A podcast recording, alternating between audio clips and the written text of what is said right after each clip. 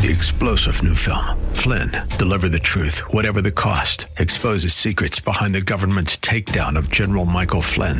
Flynn knew what the intel world had been up to. He ordered the first audit of the use of contractors. This set off alarm bells. He told the truth. He was the most dangerous person for Donald Trump to hire. They had to get rid of Flynn.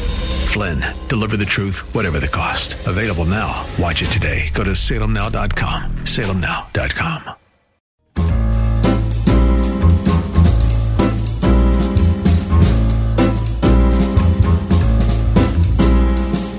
Welcome to another edition of The Ride Home with John and Kathy, live from the Salem Pittsburgh studios. And now, here are your hosts, John Hall and Kathy Emmons. Hey, good afternoon. Thanks for coming along live from the spare room. Both Kath and I are happy that you're with us today on this blistering hot Tuesday afternoon. Kath, uh, you're looking good. I'm looking at you on the Zoom uh, pickup that we're doing on Facebook. Yep. A little warm there, huh? It's hot. Yeah, it's hot. I'm telling uh-huh. you. Yeah. So uh-huh. no air conditioning in my house, nor mm-hmm. yours. We Nope. both live in old houses, and this is just something that you know.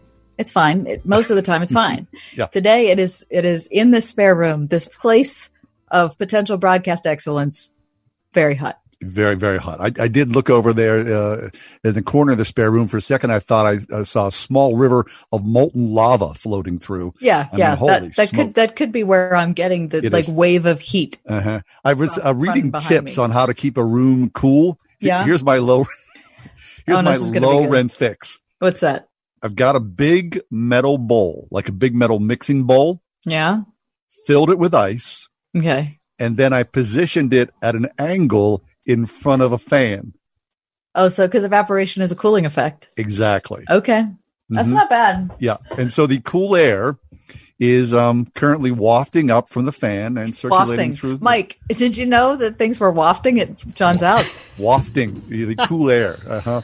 Remember, like you know, I, uh, you probably. Uh, I remember like when air conditioning like sort of became like a really big thing. Like you know, you would see signs like in people's like businesses, ice cold. You know, come inside, it's ice cold. It was like a Mm-hmm. Big selling point. Boy, that's, You're I would- trying to do that, but I like in a to. really analog fashion. right. Put a little sticker Yeah. outside my door here. Come on inside. We're broadcasting live and it's ice cold. Everyone listening to the program's like, just get air conditioning, you two morons. All right. So I have good news today, John, to start the show. Oh, good. Please tell me. I love good news. All right. This is from today's Wall Street Journal. A new study finds that the novel coronavirus has become less lethal over the past few months. Hmm. While there's no evidence that mutations are making the virus less deadly, treatments have improved enormously Hmm. as scientists have learned more. Okay, good. Three cheers for everybody in clinical practice and research. Can we all say that? Three cheers indeed. So they're figuring it out how to attack it, They're- how to work it, how Exactly. to sustain people's health. Exactly. Can I read a little more about Oh, it? yeah. Yeah. Okay. Uh, the journal goes on to say the doctors have observed that the coronavirus case fatality rate seems to have decreased considerably since the early days of the pandemic.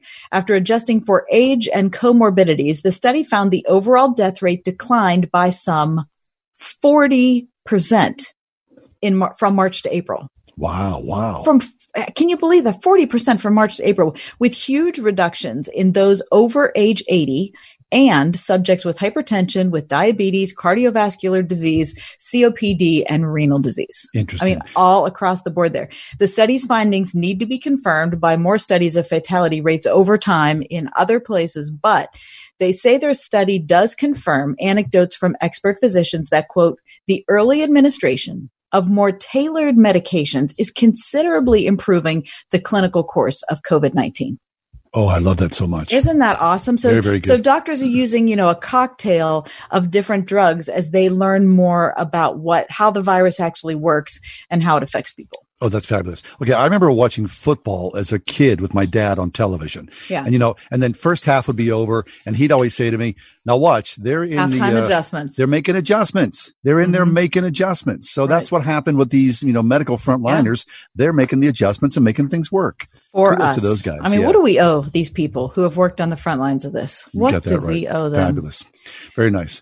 So uh, you and I, with uh, students uh, headed to uh, back to uh, college, hopefully in August or September, we've been a little obsessed in our household. I think probably you have as well. Whether or not colleges will um, gather, Right. In Are we fall. going back or not? Right. Okay. So the good news is that the University of Pittsburgh has said that they are returning to campus this fall, and they're going to return um August 19th. The first term of classes start August 19th, and they will end November 20th. So they're kind of front loading things, Mhm. and then they're going to end a lot sooner. They, there will be an extended final exam period for the fall semester that includes the possibility of holding in person exams on Monday and Thursday before Thanksgiving, and then remote exams the week after Thanksgiving. So that pushes it towards the later part of the month. So it feels as though, you know, if you're a college a student, you're not going to get short chains and hopefully Right. there won't be, you know, this gigantic wave that envelops universities. Right. That's good, good news too. I think so too. Right. So, in case there is a resurgence in the time when flu would resurge, then maybe students would have a whole first semester in and be good to go. Right. Now you would think that you would, well, uh, what, what the CDC is saying and what, what you're reading along is that with all the protests recently, we're not going to see a second wave yet. We're still going to see an, a continuation of a first wave with all the gatherings. Well, I mean, right? like the the coronavirus doesn't care whether you're protesting No. or you're at a grocery store. I mean, the coronavirus is math, Yeah. right? It's not. It's It's, not. its. It, it's not the righteousness of your cause. So, it, and it, we all have to decide how much we're willing to risk Yep. and what it looks like. But it's not like you know whatever we're fighting in America has changed the coronavirus No. because it's just not the way it works. Are you headed out anytime soon? You gonna like tonight? Tonight's a nice night. Typically on a you know a blistering night like tonight, we'd head out to a restaurant and have a meal. Oh yeah, that would be really Wouldn't that be nice. fabulous? No, we're not doing that. We're gonna have tuna salad. You're gonna stay home. And it's exciting, isn't it? Boy, the- boy, the listeners are like, "Wow, Mm. that's why I tune into this show, so I Yeah. can hear exciting stuff like Kathy's having tuna salad for dinner." Like, no, wait a second. I don't mean to call you out, but I thought you had tuna salad yesterday. yeah, I did. Hey, twice in a twice No in a this, row. no, this is what I did. This is what I did at the Like last a minute. At the last minute, when I was gonna make, when I was gonna serve tuna salad last night, I Mm. thought, well, it's not too hot, so I should cook chicken and have some left over. So I so I grilled chicken last night so that we can have an option. Oh, very nice. Okay, Tonight. so that's That's- what's on the menu tonight. Like I know tuna salad or leftover chicken on the Look, I ride want- home. I want to assure everyone listening to the program we have much more gripping radio than that to share with you over the next two hours. Yeah, okay, in our so. five o'clock hour, we're going to talk about the first, so, so amazing, the first American woman to walk in space just reached the deepest spot in the ocean. Slacker. I mean, what, the- what are these people that just have to overachieve like this? I love it. Anyway, we'll talk about that at 525. We'll also talk about racial justice with Dr. Christine Jeske from Wheaton College and confession in a secular world with Dr. Carl Trueman from Grove City College. And coming up next, one of our favorite guests and dearest friends, David French, will be with us. We're going to talk about American racism. When we look at it, man, we got a long way to go. That's Stick next around. up. Yep. Very nice. It's the Ride Home with John and Kathy here on Word FM. Back in a few minutes.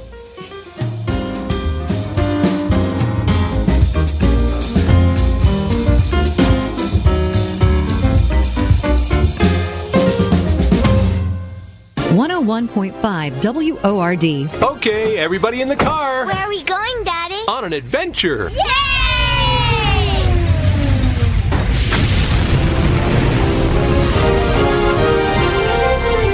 Adventures in Odyssey.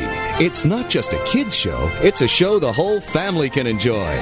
Listen on this station. Adventures in Odyssey, tonight at 8 on 101.5 Word FM, WORD. This is Kathy Emmons. John and I are grateful for the encouragement we have from all of our advertisers and especially our friends at Grove City College. Thanks to everyone at Grove City for supporting the ride home. You know, it's true. Difficult times have a way of focusing us. We have to think about what matters most when it comes to our spending, our healthcare. No doubt. This is why so many people are joining Medi-Share right now. Medi-Share is a trusted way to save up to 50% on your monthly healthcare costs. More than 400,000 people have already made the switch. It's pretty obvious why, too, especially now during this challenging season with healthcare costs and out of pocket expenses going up. Medi-Share can save you a lot of money. The typical family saves $500 a month. And Medi-Share is a Christian healthcare sharing ministry that's worked beautifully for 27 years. There are different options to choose from to fit your budget. I'll give you the number here in a second. And if you call, you can get a price within two minutes. Maybe now. is the perfect time to make the switch and start saving. Here you go. Call 844-57-BIBLE. That's 844-57-BIBLE. 844-57-BIBLE. You've all helped build My Pillow into the amazing company that it is today. Now, Mike Lindell, the inventor and CEO of My Pillow, wants to give back to my listeners.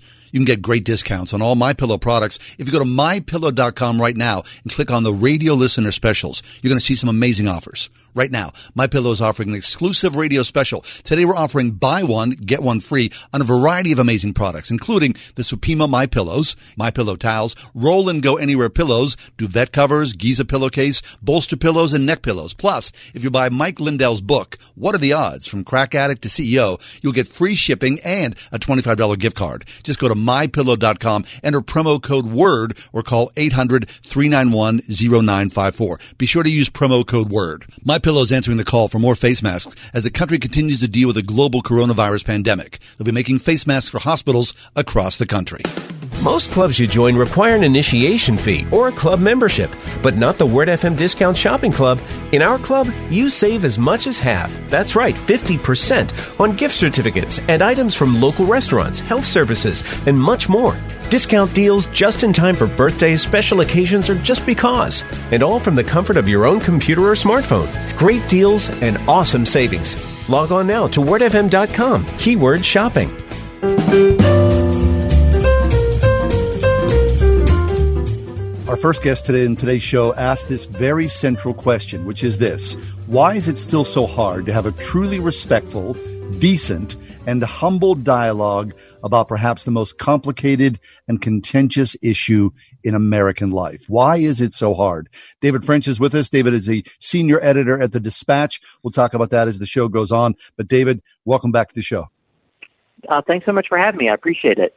Always pleasure. David, always good to talk to you. Uh, since the death of George Floyd, David, we've been talking about little else on our program, how to get past the race issue that we're in, um, but more importantly, maybe how we got there and, and, and what we all are thinking about our current outlook, um, our, our, current state of affairs, and how we're going to pursue relationships. But the question that we've asked every single person who's come on our show, David, is what is your experience with racism? And so I ask you the same. What is your experience with racism?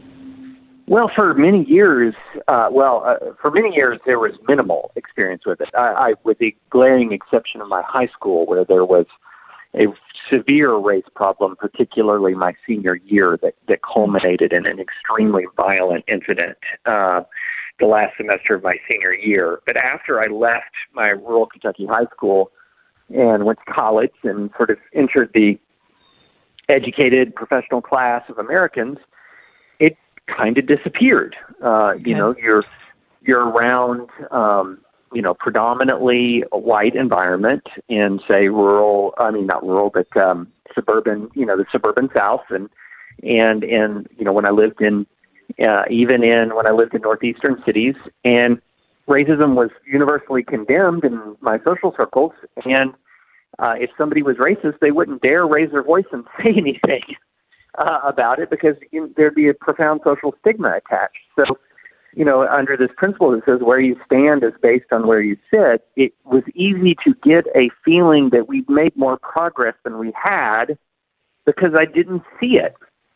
I didn't, you know, I didn't see the, I didn't see racism in my normal everyday life. Um, but then in 2010, we adopted um, a beautiful African American little girl from Ethiopia, uh, brought her home to the United States, and everything changed um, it was really shocking and extraordinary. Um, we began to experience things that we'd never experienced with our older kids who are blonde haired, blue eyed, um, everything from you know these these kind of incidents where you think it was race involved here, was race not involved here, where you know she would be singled out as the only uh, the only black kid in the neighborhood pool, a pool, and someone in the neighborhood could demand to know if she was should be if if she belonged there, even though she had on the little colored wristband that indicated she'd mm-hmm. come in the right way.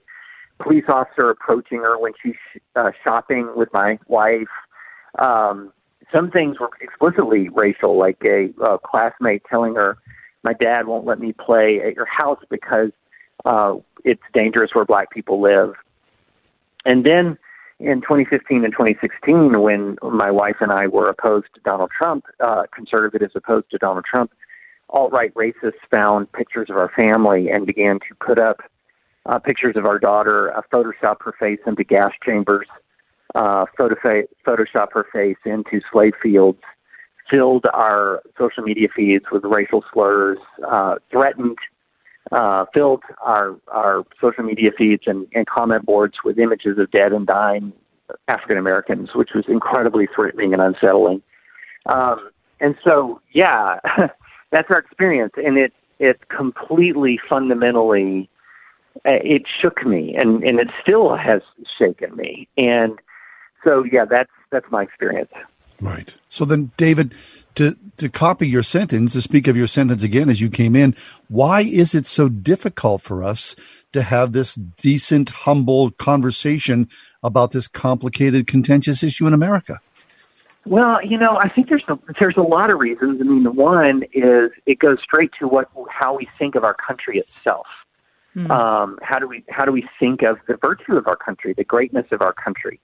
Uh, and so it, it raises a lot of disturbing questions and raises a lot of disturbing implications about sort of the core nature of our nation uh, from its beginning. And I'm uh, and I'm a patriot. I love this country. I think it's the greatest country on earth. But we cannot minimize uh, or turn away from not just its original sin of slavery, but the implications that stretch to until today from that sin. So, one, it kind of calls into question our national character, and two, it calls into question our own character because a lot of the language around um, the race, uh, a lot of the language around the race discussion can seem really personal and accusatory. So. Mm-hmm you know, so for example, the phrase systemic racism or institutionalized racism, a lot of people hear those words and they think, wait, are you calling me racist? And then at the fringes, people can accuse you of racism, even if you are not racist, for simply not agreeing with everything your opponent has to say. and so there's a lot of uh, a sort of a sense of uh, people feel personally attacked often uh, in a conversation and become immediately and angrily defensive on those grounds. And so uh, when it's calling into que- a lot of the debate seems to call into question both our national character and our personal character, um, and then combine that with the deep emotional wounds and anguish suffered by people who've been repeatedly subjected to the consequences and the reality of racism in their daily lives, and you can begin to see you've got one side of the debate is angrily defensive often. The other side of the debate is often deeply personally wounded, and it's a recipe for real friction. For real friction, indeed. Yeah. Okay. So, so what you hear, David, and of course you hear this all the time. Well, yeah. Well, George Floyd was killed, but he was a criminal. Or George Floyd was killed, but you know all these people are rioting, so they're damaging their cause, right? Or George Floyd was killed, but that's not me. I'm not a racist. So all those things, you know, are the first, that but is that big wide gulf that prevents us from having a conversation. Yeah, you know, I, I can't remember where I first heard this, um, but uh, uh, my podcast co-host Sarah Isgur reminded me of it, and that is uh, when you hear a word "but," the only thing that matters is what comes after the "but." mm-hmm. um, all this, everything before the "but" is often throat clearing because the real point is the one that comes next. Yes. Um, we need to replace the buts with ands. and we can say th- two things at the same time with sincere conviction. We can say that we have a problem with police brutality in this country and we should not, there should not be looting and riots. Um, we can say that uh, American, there is an immense and profound consequence from slavery and Jim Crow in this country, a two combined regimes that combined led to 345 total years of de jure racial discrimination in this country, and we have made strides. So, you know, what ends up happening is the two is the conversation gets dominated by the buts rather than the ands, and I think it's in the ands we can start to find some consensus. Mm. It's a good point. I appreciate that. That's David French. David is the senior editor at The Dispatch. He's also an attorney, concentrating his practice in constitutional law, and he's a veteran of Operation Iraqi Freedom. Um, David, there's also a thing that, well, many things are linking the country's response to the COVID 19 pandemic and also this, which is that we all think that we're super rational, that we're, we don't react to things emotionally. We just, you know, take in the facts and we just make a reasonable determination. Yeah, I cannot even tell you how many times that I have heard. I've been to, you know, ideological gatherings left and right, and it this I hear the same thing. So conservatives will say, you know, look, progressives make emotional arguments, and we argue from fact and reason. And then you'll hear go to as you hear progressives, and they'll say, we make uh, fact and reason and science-based arguments, and they argue from fear. So you know, both have you have both sides often believing that they are the ones who are completely mm-hmm. logical, rational, and reasonable. It's the other guys who are irrational, emotion-driven, etc. And the fact of the matter is is that we're all you know pretty driven by let's say by uh, cold logic and analysis, and more by life experience and yes, yeah. got to say it, emotion. Yeah. And and so that's why I said that um, where you stand is based on where you sit is a, I think a a, a real uh, truism of human the human condition. Like our immediate environment and the people around us and the circumstances of our upbringing are quite are, are often decisively important in how we view the world. But at the same time, we have to be able to get past that. We have to, you know, I was on uh, Meet the Press this weekend, and and um, told my story. And Eugene Robinson from the Washington Post raised a great point. He said it shouldn't take becoming a multiracial family for an American to understand that racism yeah. is still a plague on our society. Yeah. Right. Yeah, and, and so that's an excellent point. Yeah, and so whose fault is that? It's easy to say that's the media's fault. You know, we don't hear the real story, but I really think that's a personal failing. I do. I've thought a lot about that over the last week. You know, John and I have a ton of friends who are African American, but we have never, at least I shouldn't say we, John. I don't want to speak for you. I have never, I have never thought about the differences in our lifestyle, in our worldview, and in our history like I have in the last 10 days. Right. Well, I, you know, I honestly think that there, especially, I think I, you know, hopefully, uh, I'm not wrong about this, but I feel like I've seen a real stirring of the evangelical conscience in the last week or so, um, in response to what has happened, and it's in, and I think we have to acknowledge it. It's not just, although you could, you shouldn't use the word just attached to the George Floyd killing. This, this comes on the heels of the Ahmaud Arbery, which is uh, killing, which is looking increasingly like a lynching, where you know as he lay dying, um, the man who shot him allegedly used a racial slur to describe him. Um, it's coming on the heels of the Breonna Taylor um, killing in Louisville, where a no-knock raid go, goes wrong and an unarmed woman is shot and killed in her own home in the middle of the night. And so these things are adding up, and they've come. Those three killings have come in rapid succession, and I feel like it's awakening something in a seg, at least a segment of the evangelical conscience, uh, something that I have not seen before. Uh, and I and I think it's it, it's I've seen it all over the internet, and it's incredibly heartening. And it tells me that there are a lot of people who are uh, becoming aware of the experiences of their black friends and neighbors um, without having had without having to go through, for example, the kind of experience that I went through. Mm-hmm. David French is with us. He's senior editor at the Dispatch. His latest piece is called American Racism. We've got so very far to go. So, David, uh, Kath and I, uh, these two hours we have every day from four to six, uh, our goal the past week or so has been to invite people of mostly African American heritage and allow them to speak and for us to just sit and listen. I mean, and I, and I'm sure we've been criticized roundly. People have turned off the radio. Of course, we've gotten emails, but it's important for us in this moment because this is not my world. So the best I can do, despite what's going on in the early rioting, which I believe is subsisted and now will not continue, is to sit and listen and to hear people's experiences because it's not my experience. But clearly something is deeply amiss in America. So we should be informed. Well, yeah, you know, and this is where the evangelical, where the church at its best can play such a powerful role because we understand and have experienced the power of personal testimony um, uh, to change lives, and that's a core part of the experience of church and church life is mm-hmm. to it is to see and hear personal testimony, and it has that in remarkable uh, ability to touch the heart in a way that an avalanche of, uh, avalanche of charts and graphs do not. Yeah. And uh, you can, yeah, you can create, you know, you can generate the charts and graphs. The data is out there about the experience of law enforcement in poor and marginalized communities in the United States of America. But the personal testimony, that is the thing I think that changes hearts and minds. And that's what I have seen uh, emerge time and time again in these last many days. Well, David, always a pleasure to talk to you. I, I, feel like I keep saying this, but you know, this is, I feel like one of your most significant pieces that you've written. But maybe next week you're going to write another piece that I'm going to say is super significant. And then, right. you know, all my accolades are going to mean nothing. Oh my goodness. That's pressure. Thanks. So pipe down. Dispatch. Take, take a moment and tell us about that.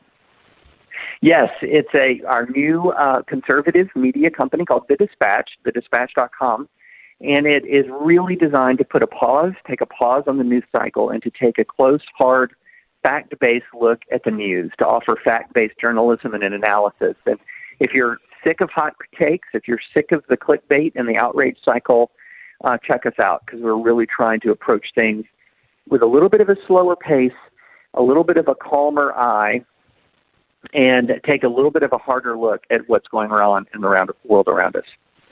Very nice. David, always a pleasure. Thanks so much for being with us again. Thanks so much for having me.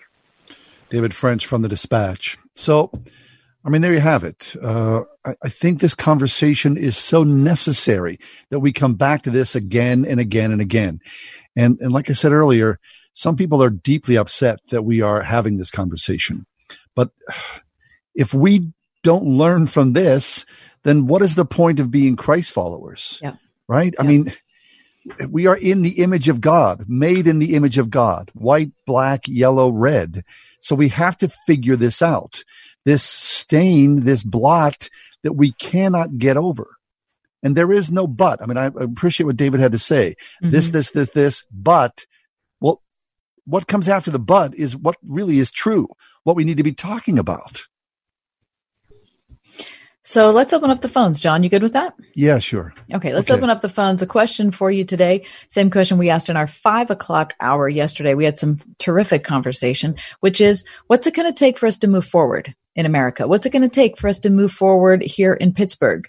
Um, you can talk about your family. You can talk about the church. You can talk about stuff you've been reading, something that you've watched that's changed you, that's uh, altered your perspective. What's it going to take for us to move forward? Open phones at 800 320 8255. 800 320 8255. Also, you can watch the show unfold. Facebook Live, 101.5 Word FM, or The Ride Home with Johnny and Kathy. You can view in either space. If you want to put your question or your, not really your question. If you want to put your experience up there, um, your thoughts, I'd be happy to read that out loud. So we should step away, John? Sure. Take a minute, and, uh, walk away for a second, but join us. Right, where do we go from this? Right? Is that the question, Kath? That's how it's framed. The question is, how are we going to get forward? What's it going to take for us to move forward? Greater Pittsburgh Plumbing, Heating, and Cooling, a partner you can trust in times of need, featuring 24 hour emergency service. From plumbing, heating, cooling, and trenchless sewer repairs, Greater Pittsburgh Plumbing, Heating, and Cooling has been a trusted name for over 35 years when it comes to helping you solve household problems and concerns. Visit greaterpghplumbing.com or call 412 223 2560. Greater Pittsburgh Plumbing, Heating, and Cooling at greaterpghplumbing.com. Hi. I'm John Henne from Henne Jewelers. Since 1887, my family has helped people celebrate the most memorable moments in their lives. We are rooted in faith and commit to doing the right thing again and again. We believe in the covenant of marriage and use our To Have and To Hold program to encourage couples as they prepare to spend the rest of their lives together. Please stop into our Shadyside store to learn more or visit HenneJewelers.com. Henne Jewelers, your jewelers for life. I find that patients just want to be heard. Stock Family Dentistry, where exceptional dentistry meets compassionate care. That takes time to sit down and listen to what the patient has to say, listen to their past experiences, because that's all important in how I then present treatment to them, formulate a treatment plan for them, and how we move forward with their treatment at our office. My mommy is a really good dentist, and she'll take good care of you. Perry Highway in Wexford at stockfamilydentistry.com. With thousands of locally owned Napa stores across the nation, chances are that wherever you call home, they do too. So whether you stop by your local Napa Auto Parts store, a Napa Auto Care Center, or visit Napa online, you can count on Napa Know How. Blue Star medicated ointment gets five star reviews from our loyal users for fast relief of the pain and itch of almost any skin irritation. Blue Star soothes insect bites and fungal infections. It really works on the summer rashes I get every year. I had psoriasis on my elbows. Blue Star worked wonders. Amazing stuff. Smear a bit on and the itch is gone. Look for the white box with the blue star in the first aid section. Feel Blue Star work fast or your money back. Washington County parents, you have a choice in your child's education. For nearly 40 years, Central Christian Academy in Houston is where pre K through 8th grade students receive the comprehensive education they need to become top of the class. Learn more at ccaschool.com. We are everywhere on your radio at 101.5 WORD FM Pittsburgh, at wordfm.com, the Word FM mobile app, iHeart, TuneIn, and at radio.com. As Christians, we're called to take the gospel to others, and medicine gives the opportunity to provide both physical and spiritual health. This is Dr. David Stevens of the Christian Medical Association. If you're a doctor, dentist, nurse, medical student, or other healthcare professional who's interested in using your skills to share the good news in this country or around the world, check us out at cmda.org.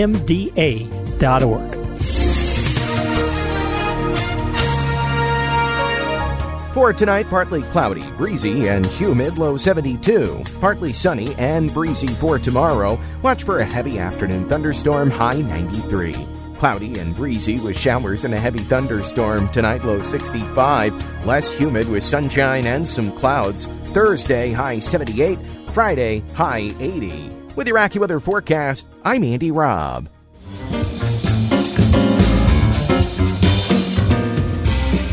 We've got open phones. We want to hear from you. It's the conversation that everybody's talking about, reading about, thinking about, and especially here in Western Pennsylvania. The question for you What is it going to take in our race relation situation here in Pittsburgh and across America for us to move forward? What is it going to take?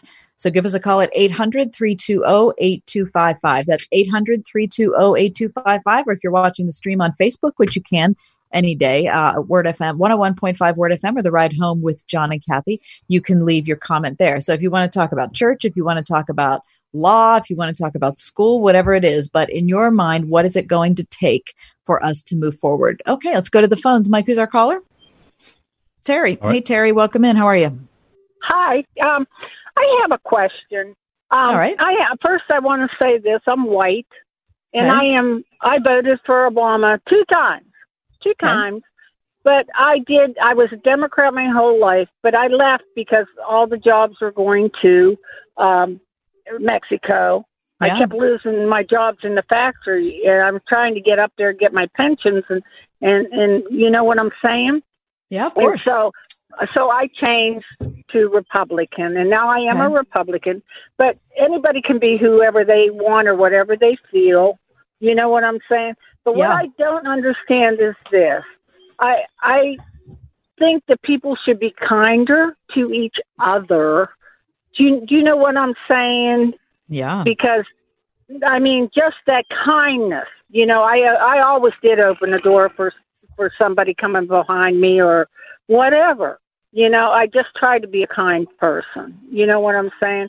But Yeah. I I see somewhere it seems like some blacks are taking offense, uh, or they I'm not sure if you call it a chip on their shoulder, but um, or they got something going on a burden. Maybe they had a burden. Maybe they had a bad experience.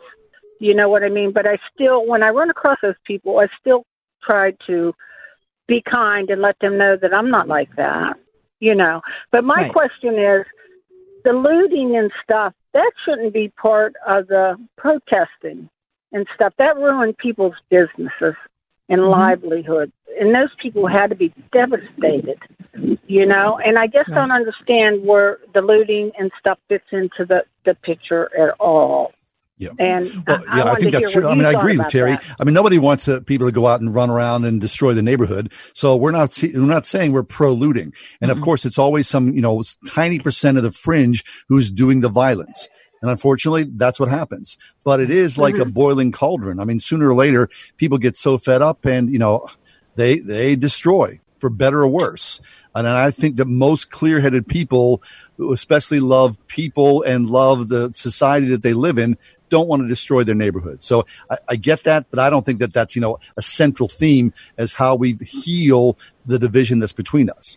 Right. And I also think I need to go back to something you said, Terry, about the fact that, you know, you feel like some, you know, black people have a chip on their shoulder. Um, a little bit. so I kind of just a little bit sometimes, not all the time. Okay. Well, I I mean, all I can tell you is that if if you had the the history in America that they had, you would have a chip on your shoulder. You would feel like you have never had the same opportunity that a white person has Mhm. had because that's the way it is. Um, Mhm. And I think I think that that us as white people being able to hear that, being able to hear someone of color say, "My life, my history is." different than your life and Mhm. your history instead of arguing with them and telling them they're they're wrong Yeah. i think the appropriate response is okay tell, me, more, about that i think that's the kindness that you're looking for is Yeah. one person looking someone else in the eye or opening up an ear and saying okay so what i thought about you and your experience is different than what you're telling me it has been Uh-huh. And if I run across somebody with that, and I, I'll say something like, "Did I offend you in any way that I that I didn't Okay. know?" And if I did, I'm sorry that I did. You know what I mean? Mhm. And but you have to. Everybody, black, white, green. It doesn't matter what color you are. You have to be have an open mind too. Sure. Terry, You thanks know- for calling the program. Really appreciate hearing from you. Yeah, I think everybody does have to have an open mind, but it's different. I, I just think, John, it's different saying that as a white person than a person of color. It's just, I mean, when you've had all the opportunities, it's easy to, to look at somebody and say, oh, you know, you guys ought to be nicer. Right, right. I, I mean, I, I have not walked a mile in their Right. shoes, so I can't understand their worldview. It's not from my, my place to comment on it or say, "Hey, buck it up and things are going to be better for you." That's just not how it's how it works in this world. No, and I, and I think that that it would not be the kindness that Terry's looking for. No, I agree. Okay, 800-320-8255 is the number to call, 800-320-8255. Kath, the question is what? The question is, what is it going to take for us to move forward? You can call and talk to us about your family, about church, about school, whatever. What is it in your mind that is really going to change things and help us to move forward in America? The phone number is 800-320-8255. We'll step away for just a minute, but we'll be back the Tuesday edition of The Ride Home.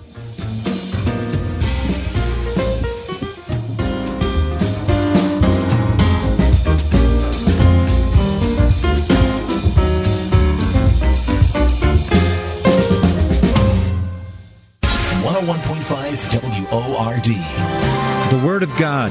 It's bold, it's direct, it cuts across the grain of popular culture. It illuminates the mind and transforms the soul. Its meaning doesn't change. It applies to everyone, everywhere. Hi, friend. This is John MacArthur, encouraging you to find out what the Bible means by what it says. Join me for clear teaching from God's compelling Word every Monday through Friday, right here on Grace to You. Tomorrow morning at 7 on 101.5 WORD. I love golf, and I also stink at golf. I've tried it all the lessons, the special swing contraptions, the neon brush tees, the funny hats, the putting all of my change in my left pocket. I like to say I just happen to have a high golf handicap. My friends would say I have a high talent disadvantage. Hey, it's Ryan, and luckily, while I might be fighting some disadvantages on the golf course, at our Faith and Family Mortgage team, we're lucky to be able to serve Word FM listeners with a unique advantage. Our team is an arm of a bigger company who is a direct lender, which means our company gets to use its own money and make its own decisions within its own walls. And for you, that can mean shorter turnaround times and often a lower rate, which could save you monthly and lifelong money. on a new home, refinance, or cash out refinance. We are United Faith Mortgage. We pay your appraisal fees up to $500. Nice. United Mortgage Corp, Melville, New York. MLS number 1330. Department of Banking. Mortgage Lender License number 22672. It's totally normal to be constipated with belly pain, straining, and bloating again and again. No way. Maybe it's occasional constipation. Maybe it's not. You could have a chronic condition called irritable bowel syndrome with constipation, or IBSC. Linzess, or linaclotide, is a prescription that treats IBSC in adults. Linzess works differently than laxatives to help relieve belly pain and let you have more frequent and complete bowel movements. Individual results may vary. Do not give to children less than 6, and it should not be given to children 6 to less than 18. It may harm them. Do not take Linzess if you have a bowel blockage. Get immediate help if you develop unusual or severe stomach pain, especially with bloody or black stools. The most common side effect is diarrhea, sometimes severe. If it's severe, stop taking Linzess and call your doctor right away. Other side effects include gas, stomach area pain, and swelling. Maybe it's not occasional constipation. Learn more at linzess.com or call 1 800 LINZESS. You may be able to talk to a doctor online. Visit linzess.com, sponsored by Allergan and Ironwood. So, how many of us have lived in sweatpants, socks, and hoodies for the last couple of months? I don't think I even remember what a belt is. Luckily, it's Skechers for your feet. So now they're all staying safe, but starting to get out a little bit for the summer. We can keep that same comfort no matter where we go. Just head to Skechers.com and you can see all the ultra comfortable options Skechers has to offer. There are comfortable sandals and shoes for running, relaxing, walking, playing golf, everything you love to do under the sun, out of the sun, in the rain, in the house, whatever. And so many are machine washable out of Skechers exclusive air cooled memory foam. See them all right now at Skechers.com.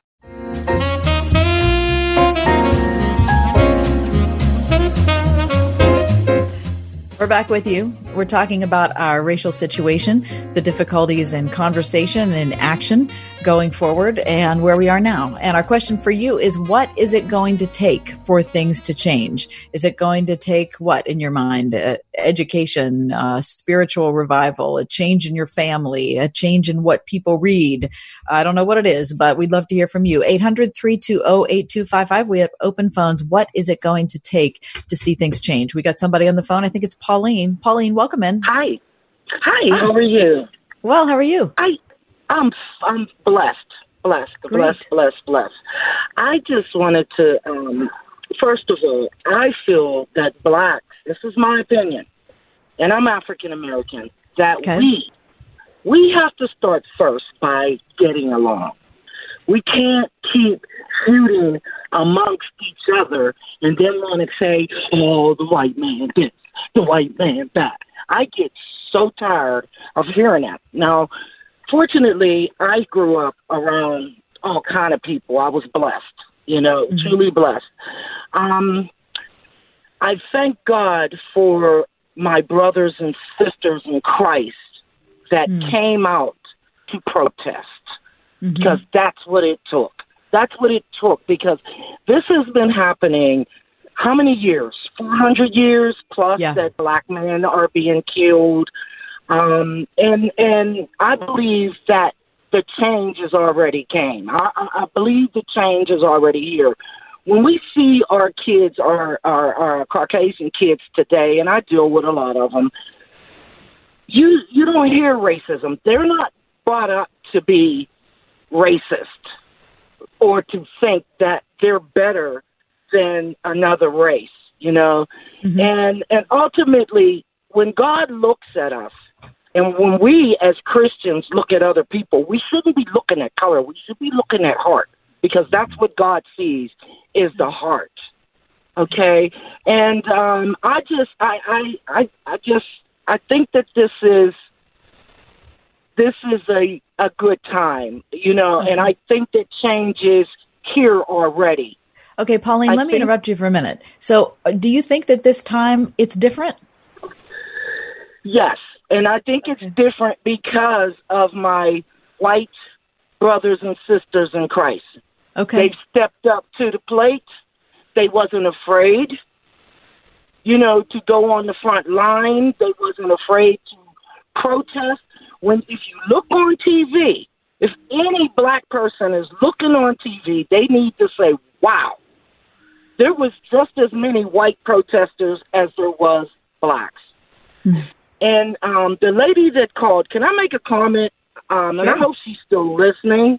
Terry. Um, something you said, Terry, that I totally disagree with, and I had to deal with this for 16 years. I worked in a school district where I was a custodian, and I felt that I was racially discriminated against. And the bosses used to always come to me and say, you know, well, they feel you got an attitude. And I used to say this all the time.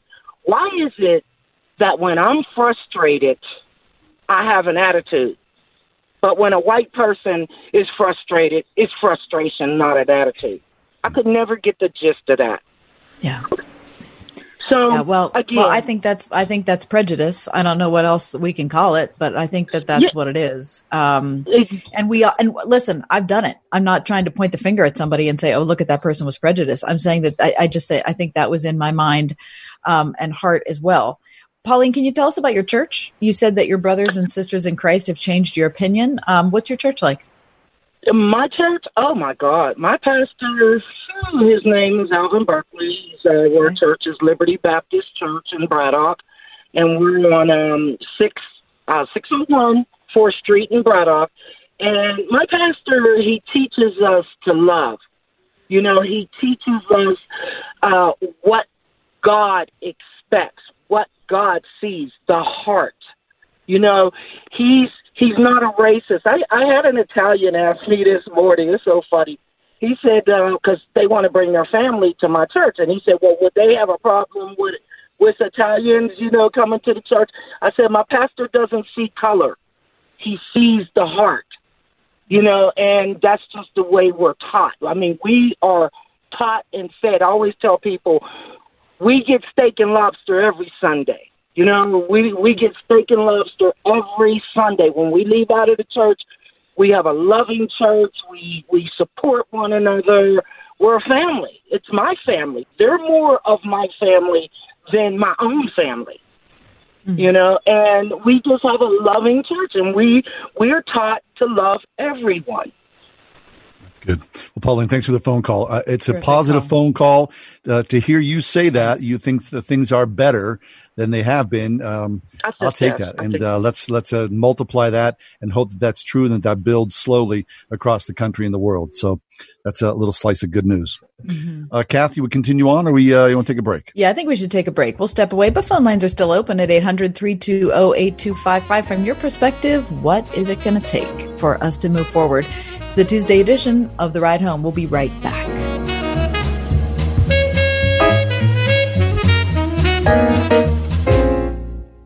With all that's going on right now, the last thing you want to do is add to your stress. But credit card debt does that, doesn't it? Even though these are hard times and credit card debt can add up, you don't have to tackle it alone. Nonprofit Trinity Debt Management can help. Trinity will consolidate your accounts into one easy to manage monthly payment, put a stop to late fees, and drastically reduce your interest. You'll pay thousands less than you originally owed. It's not a loan. It's a way to become debt free and possibly improve your credit score. So call Trinity and talk to a certified counselor. They'll explain their proven program to you with no pressure, just practical solutions and hope for tomorrow. Take away this added stress today and be there for your family. If you're ready to pay off credit cards in less time for less money, then pick up the phone and call for a free no obligation debt analysis and become debt free for keeps. If your debt has you down, we should talk. Call 1 800 936 5496. That's 1 800 936 5496. This is John Samick, owner of Service Master of Greater Pittsburgh. All of our cleaning and disinfection services use hospital grade EPA registered products. Contact us to provide peace of mind for your employees. The man, the yellow van, call Service Master. This is John Samick, owner of Service Master Greater Pittsburgh. Our specialty cleaning services can provide the peace of mind your customers and employers need as your business reopens. Demand the yellow van. Call Service Master Greater Pittsburgh and schedule a consultation today. Greater Pittsburgh Plumbing, Heating, and Cooling, a partner you can trust in times of need, featuring 24 hour emergency service. From plumbing, heating, cooling, and trenchless sewer repairs, Greater Pittsburgh Plumbing, Heating, and Cooling has been a trusted name for over 35 years when it comes to helping you solve household problems and concerns. Visit greaterpghplumbing.com or call 412 223 2560. Greater Pittsburgh Plumbing, Heating, and Cooling at greaterpghplumbing.com. Moms sure do wear a lot of hats, and these days she's wearing a few she hadn't expected, like homeschool teacher. mask maker, hand washing enforcer, social distance shopper, toilet paper finder, parent checker inner, screen time negotiator, personal space administrator, and make sure everyone's happier, safer, and healthier. And to help you appreciate her, Trinity Jewelers is now open. Like hats, the best gifts are unexpected. At trinityjewelers.com. Every bride is unique, and at URB Bridal and Formal in Bethel Park, every dress is customized to celebrate her unique body shape. From size 00 to 36, high fashion, private label designs made to order, as flattering to your budget as they are to your neckline. Enjoy a personalized, no pressure luxury shopping experience complete with complimentary champagne and chocolate, and see the entire selection. Find a dress that celebrates you because you are beautiful at URBBridal.com.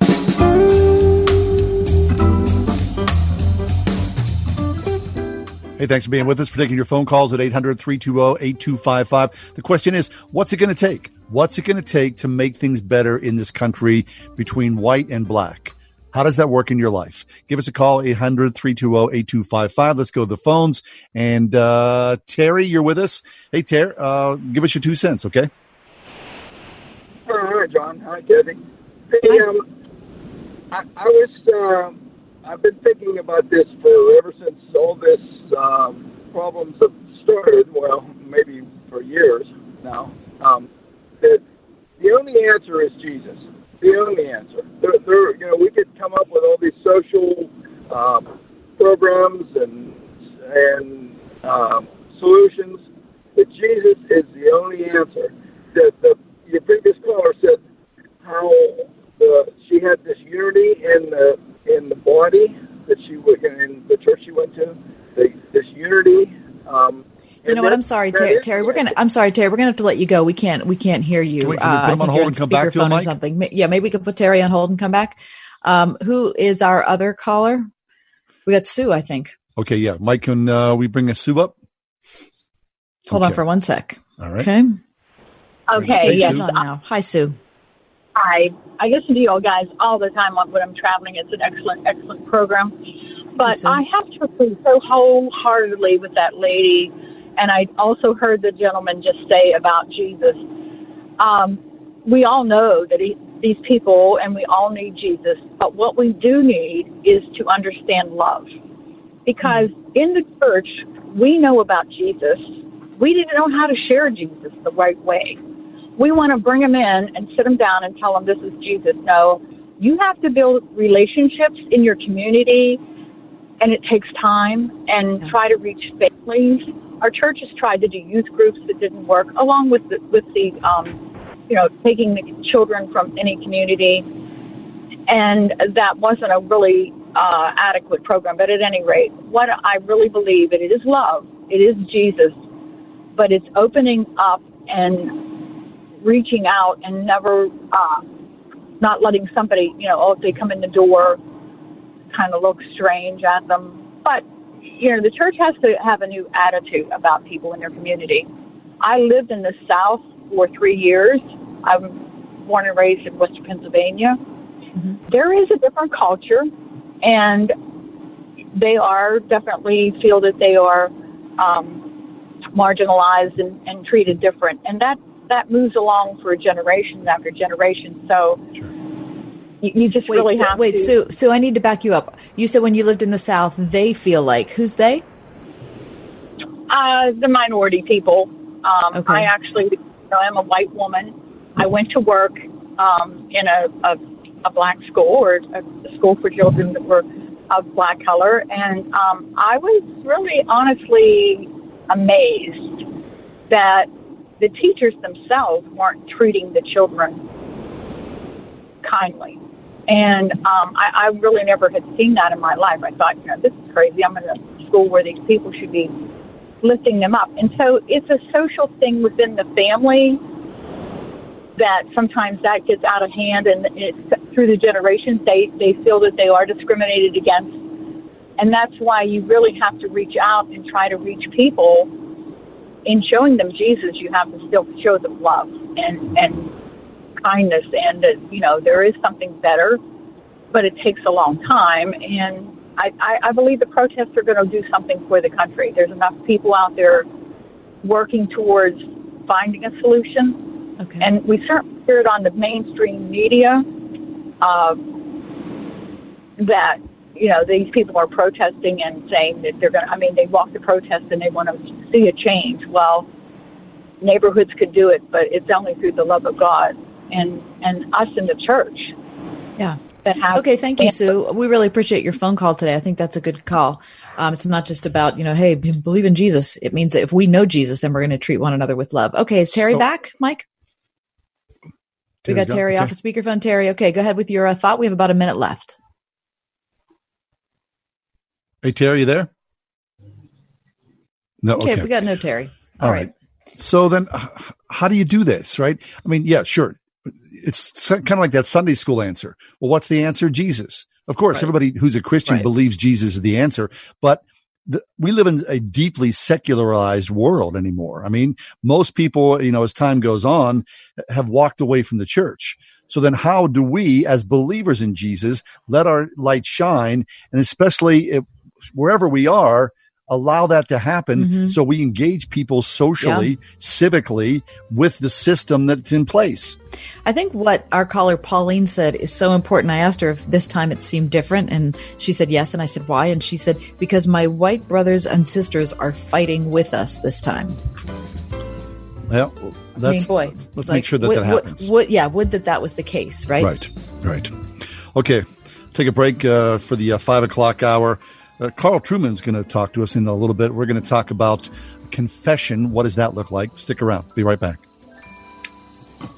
101.5 WORD FM Pittsburgh. On your smart speaker by saying play the word Pittsburgh and on your phone via the Word FM mobile app, iHeart, TuneIn, and at radio.com. With SRN News, I'm John Scott. The funeral service for George Floyd in Houston has ended. Hundreds had packed the church. Floyd will now be taken to Pearland for burial next to his mother. The remnants of Tropical Storm Cristobal are moving across parts of the Midwest after lashing the South, unleashing downpours and bringing gusty winds. Heavy rain hit Missouri this morning, and the National Weather Service says Cristobal is expected to intensify later in the day as another weather system approaches from the west and begins to interact with it. High winds are expected in Chicago by tonight. Cristobal may produce flash flooding, isolated river flooding, as well as tornadoes. Stocks are closing mixed on Wall Street as a weeks long rally hits the brakes.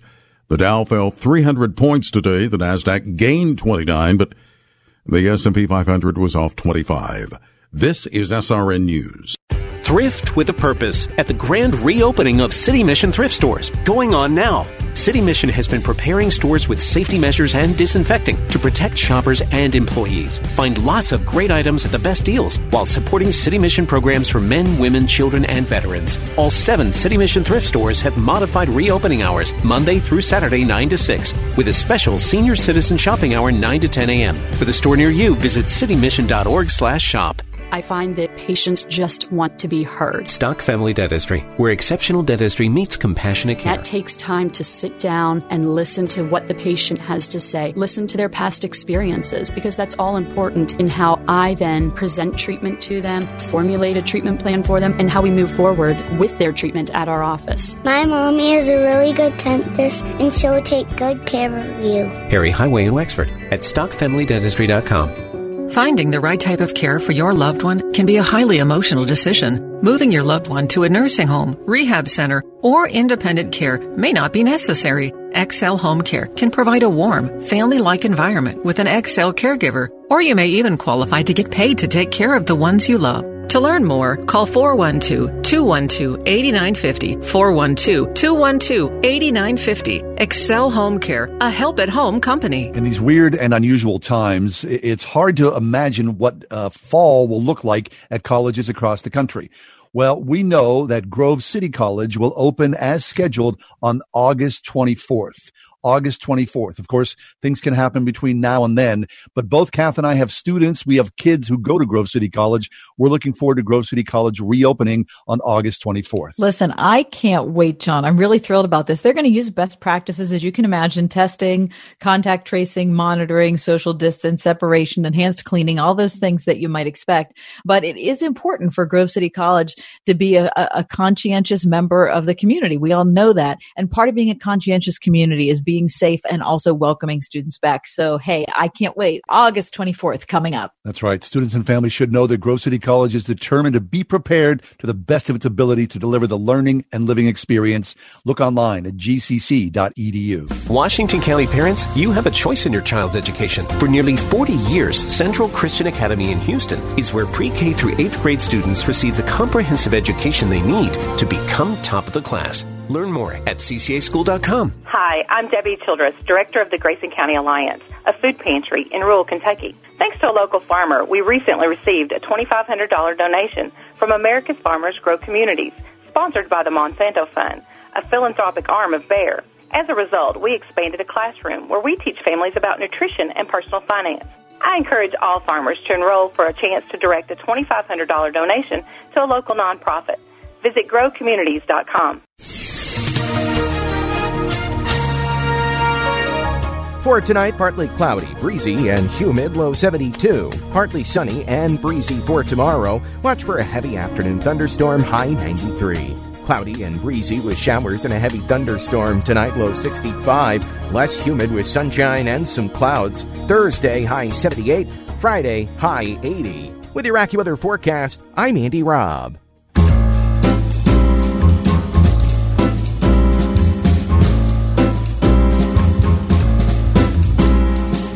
Welcome to another edition of The Ride Home with John and Kathy, live from the Salem Pittsburgh studios. And now, here are your hosts, John Hall and Kathy Emmons. Good afternoon. Thanks for coming along this uh, blistering hot Tuesday afternoon here in Western Pennsylvania. Uh, what is the temperature, Kathy? Mike, what I did you hear? That I believe in my corner of uh, Pittsburgh, it's 94. 94. Mhm. Holy moly! All right, I'll take 94. I mean, it could be worse, right? It could be like you know 14. Right. I'll take 94 for 14 any day of the week. Oh, so would I. So would I. I'm not complaining, John. I. You know what I'm doing? Hmm. I'm just stating the obvious Yes, that it's that hot. it's hot. but I'm not complaining about it. No, I No, no, wouldn't no. do that. Uh-huh. Because you know why? You got some tuna salad waiting for you, lady. I do. I'm pretty excited about it. It's a big night.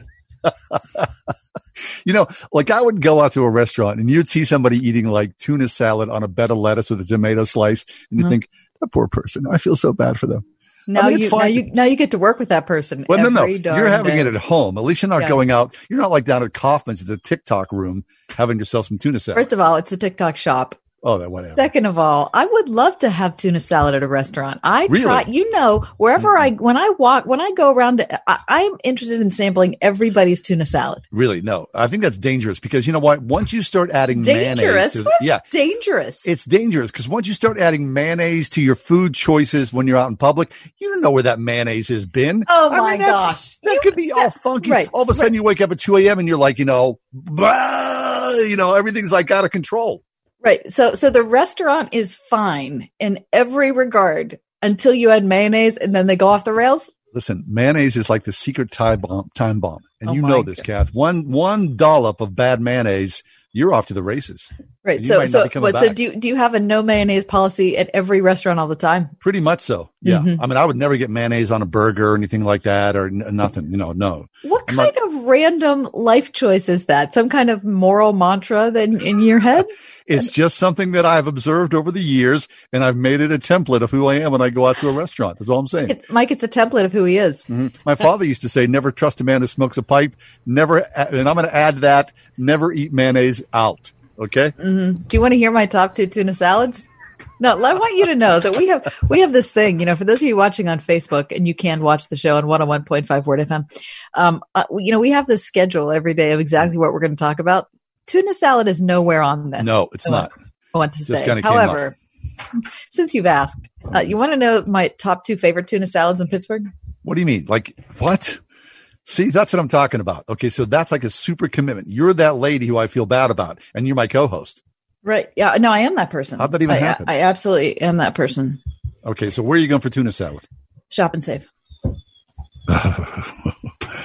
I'm, I'm not going to make a comment because I don't want to get in trouble. No, you shouldn't get in trouble because the tuna salad is shop and save, and I, I understand from my inside connections at the deli that it's it's made at the uh, Rue Date location. Mm. Whoever it is who makes the tuna salad is does such an outstanding job. Really? that I just I in I, I can't wait to have it tonight. Wait, That's hold on. Wait, wait. How delicious it is. Just as we were going to air at the top of Yes. the five o'clock hour, you were on your phone and I heard you say deli. So were you calling Shop and Save? Yes. Wait, you're not even making your own tuna salad. You're going to No, buy- I don't make. No, I don't make my own tuna salad because I'm I've interested never in bought tuna finding. salad. I'm interested in patronizing the professionals. Okay. All right. Give me your second choice for tuna salad. T Bones Market in Wexford. Oh, yeah. Who doesn't love a T-bone? hmm I absolutely love their tuna salad. So right, kudos fine. to both of them. They're my favorites. Very nice. Mike, are you a pro tuna salad guy? You like your tuna salad? Eh, not really. No, Ah, I don't really like Yeah, a tuna yeah. salad. All right. I like a Not a tuna fan. salad. I like a tuna salad on toast with lettuce and tomato. But but John has to have someone who has like some kind of certificate of authenticity make it. That would be me in my kitchen and so not some you random would never person. order tuna salad at a restaurant. Mm-mm. Oh no, oh I would not. gosh. No. You're missing out. People are better. People who are who do food for a living are very good at tuna salad, much better No. than you are. Here's the deal. Some I'm going to order tuna salad. They take it like off the shelf, like by the dishwasher, and then they bring it down into the you know the flow of the food Is thing. your That's outlook is so corrupted. I just can't figure out how Kath, I this could have happened. You've never worked in a restaurant, Kath. I have spent many a year Right, behind so, the scenes. so every restaurant keeps their tuna salad above the dishwasher. I'm just saying, got to be careful with a tuna salad. That's all. Good grief! Coming up in this hour, um, oh, we do have some local news. Can we share that before we go to break? We had so much uh, Kind of hard you to transition. It ex- really is. exhilarating uh, conversation. How am I going to Oh, go from tuna salad to lions? Well, the Pittsburgh Zoo's welcomed three African lions. All right, who they Isn't themselves would enjoy tuna salad. They would love a tuna salad. We'll talk more about that later. All right. Coming up next, Dr. Carl Trueman. He's from the Department of Biblical and Religious Studies at Grove City College. The topic for today confession. How do we do it in a secular world? That's next on the Tuesday edition of this show, The Ride Home. Okay. Great.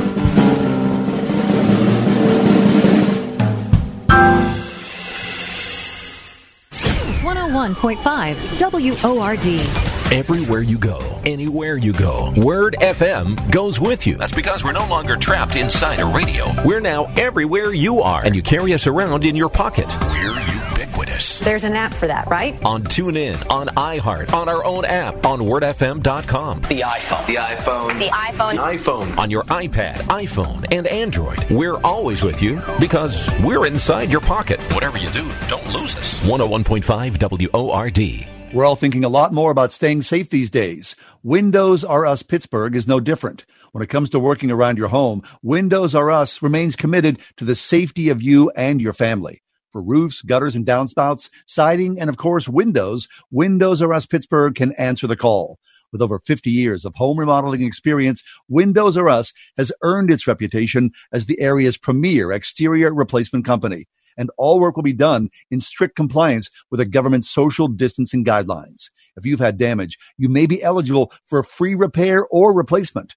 Visit windowsoruspittsburgh.com for a free inspection from one of the highly trained appraisers. You'll love their no pressure approach, no hidden fees, and one of the fastest turnaround times in the industry from a company that will never skip town when it comes to honoring their warranty.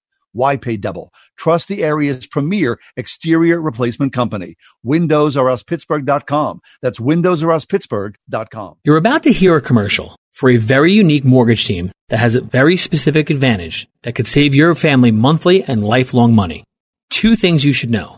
One, we were started by a dad and his son and his wife and his sister-in-law, and we've grown to be a faith-focused mortgage team that's helping families across the U.S. We're faith and family at our core, and we don't hide it. Two, we've still stayed fairly small, on purpose. We're only about a couple dozen people, a makeup that we believe lets us truly know every person that calls. But we also have a big advantage. Our company is a direct lender, which means our company gets to use its own money and make its own decisions within its own walls. A reality that often allows us to get you a better rate, which could save you monthly and lifelong money. We or United Faith Mortgage at UnitedFaithMortgage.com. We pay your appraisal fees up to $500. That's out of pocket money you have to pay before closing. United Mortgage Corp, Melville, New York. MLS number 1330. Department of Banking. Mortgage Lender License number 22672. Liberty Mutual Insurance Company presents. And Doug. Check it out, Limu. Got a brand new motorcycle jacket and matching leather pants. Now let's go for a ride and tell everyone that Liberty Mutual customizes their motorcycle insurance. So you only pay for what you need. Oh my gosh, this leather does not breathe well. You can't suffocate in leather, can you? Liberty, liberty, liberty, liberty. Get a customized quote at libertymutual.com.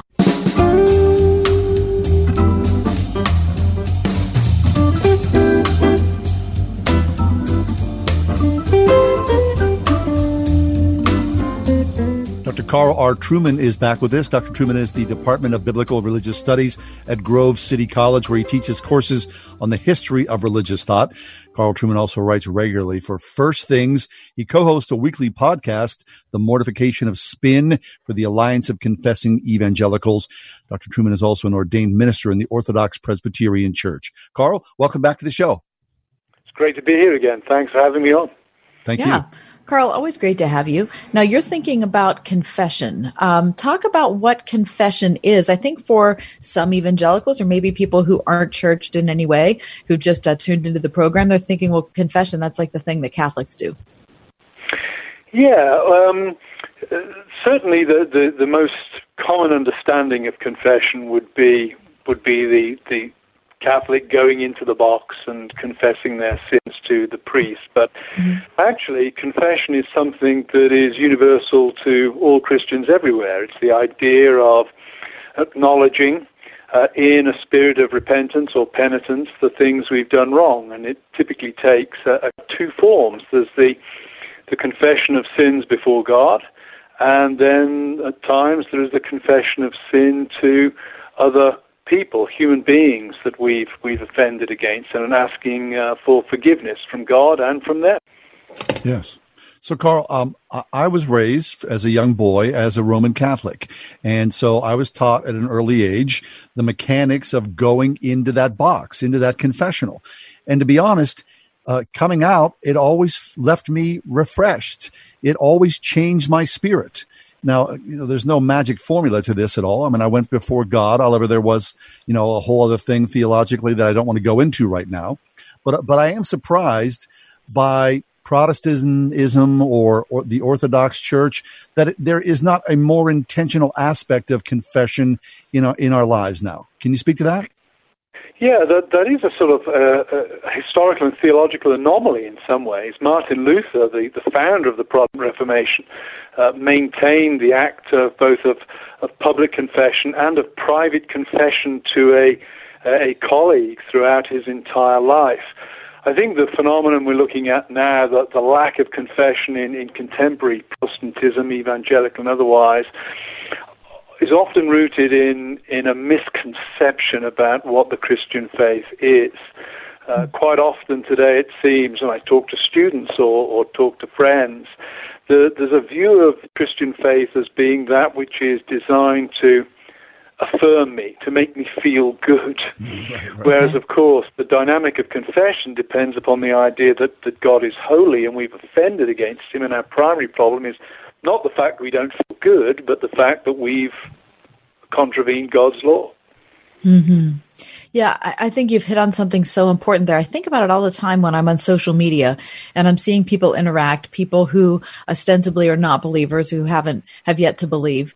And I, I think that the understanding of so much, not just confession, but relationship, how to interact with one another, really starts with them not understanding how good God is.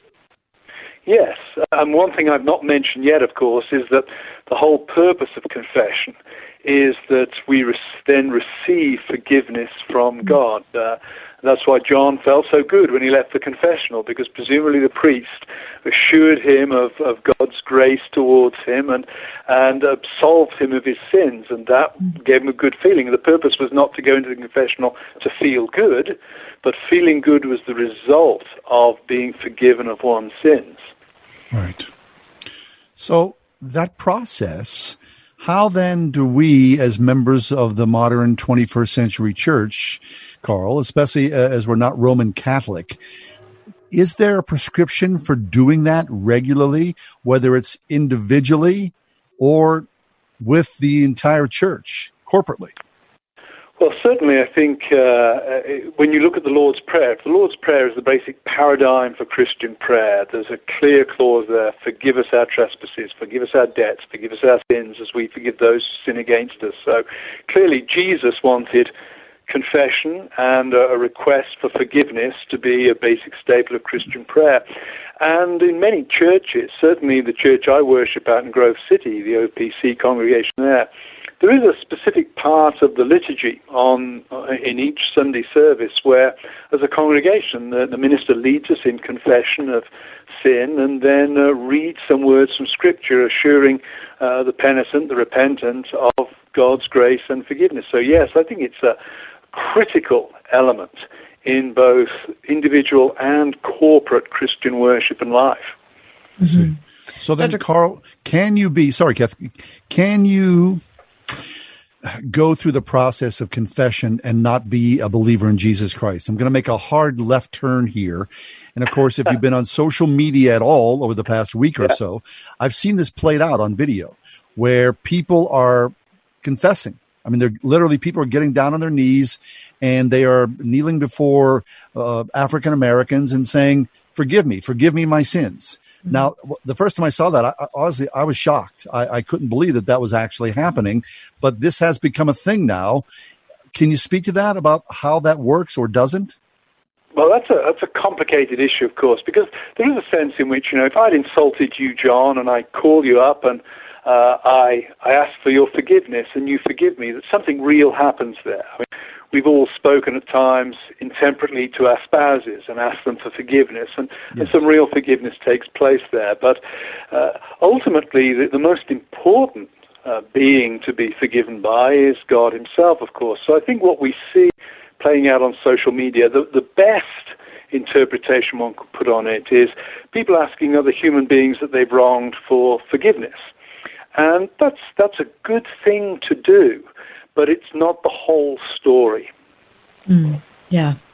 I appreciate that, Carl. And, you know, I've seen the same thing John's seen, and I think there's something.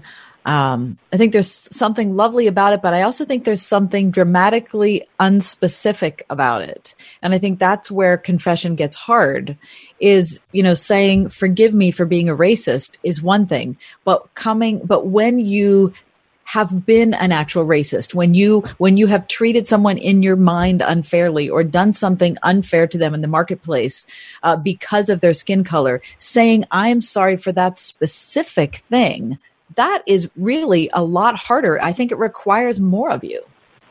Yes. I mean i do think uh, uh, a lot of uh, you know online confession strikes me as very cheap confession by tweet strikes me as very cheap.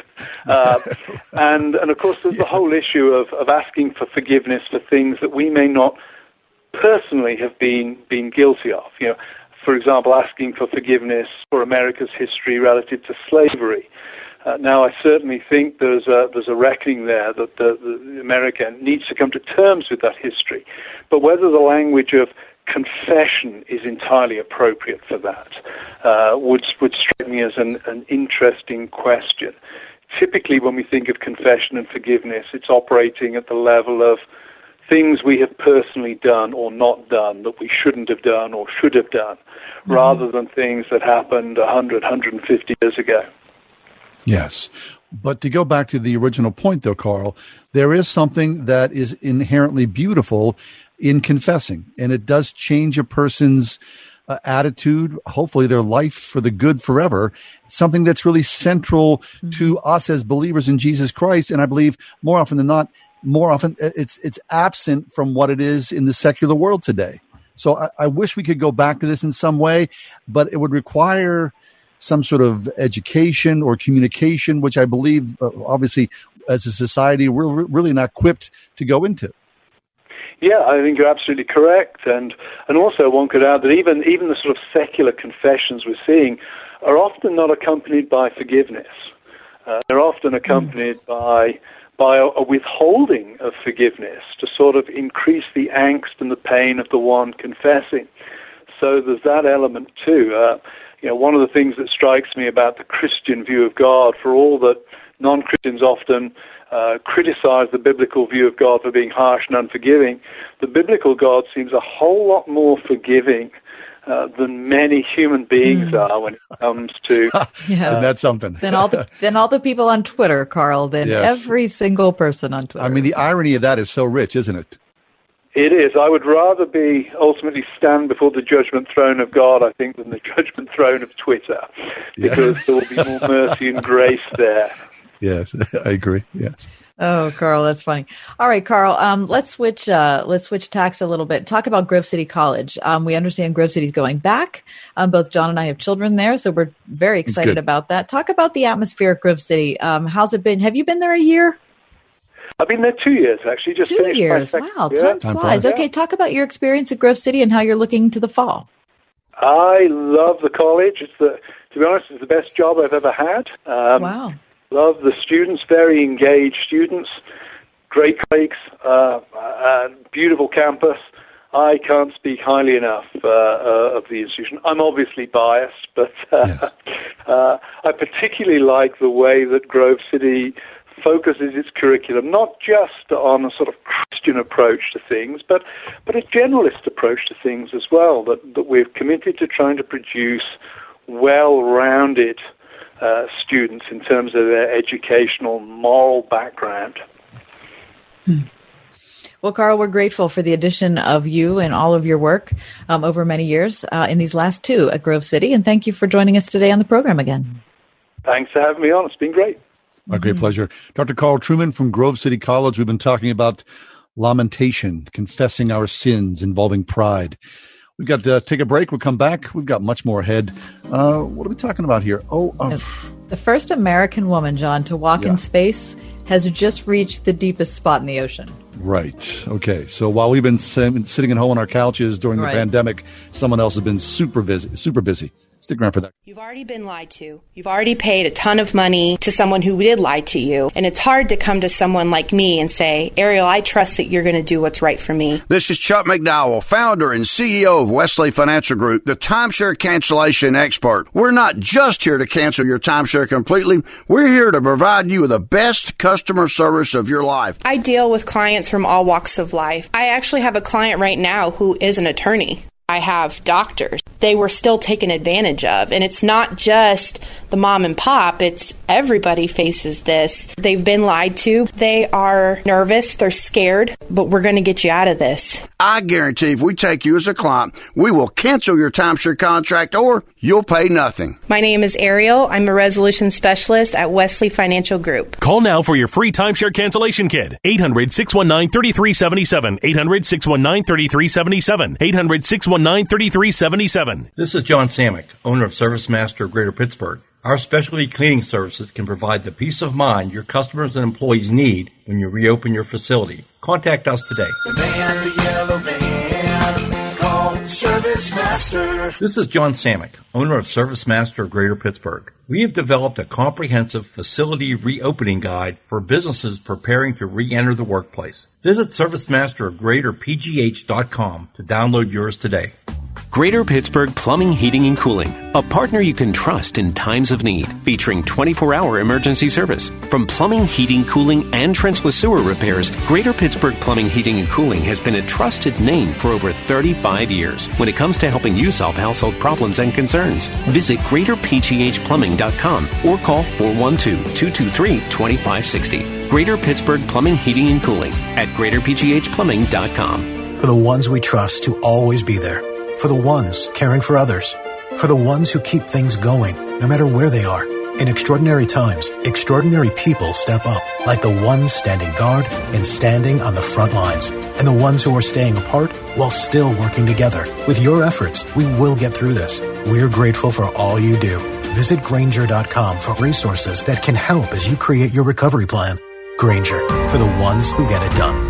Pain or no pain, your wisdom teeth should be checked every year. Some wisdom teeth can become impacted, which can lead to cysts, tooth decay, and gum disease. Wisdom teeth can cause crowding, painfully damaging adjacent teeth. Not all wisdom teeth need to be removed, but they all do need to be monitored by an oral and maxillofacial surgeon. Find a surgeon near you for a complete examination at myoms.org. Listen on your smart speaker, the Word FM app at wordfm.com, iHeart, TuneIn, and on radio.com. In the car or at home too at 101.5 WORD FM Pittsburgh.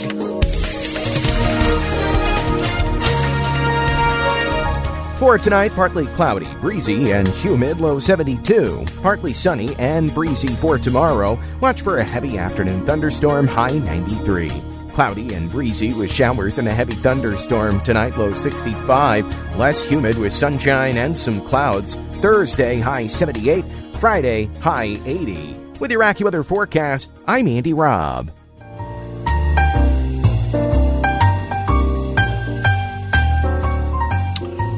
Well, I think for a lot of us, whenever, you know, a big accomplishment during the pandemic was to stay away from the bag of Fritos in the kitchen cupboard, we need to look to, um, to a woman by the name of Kathy Sullivan, who is 68 years old.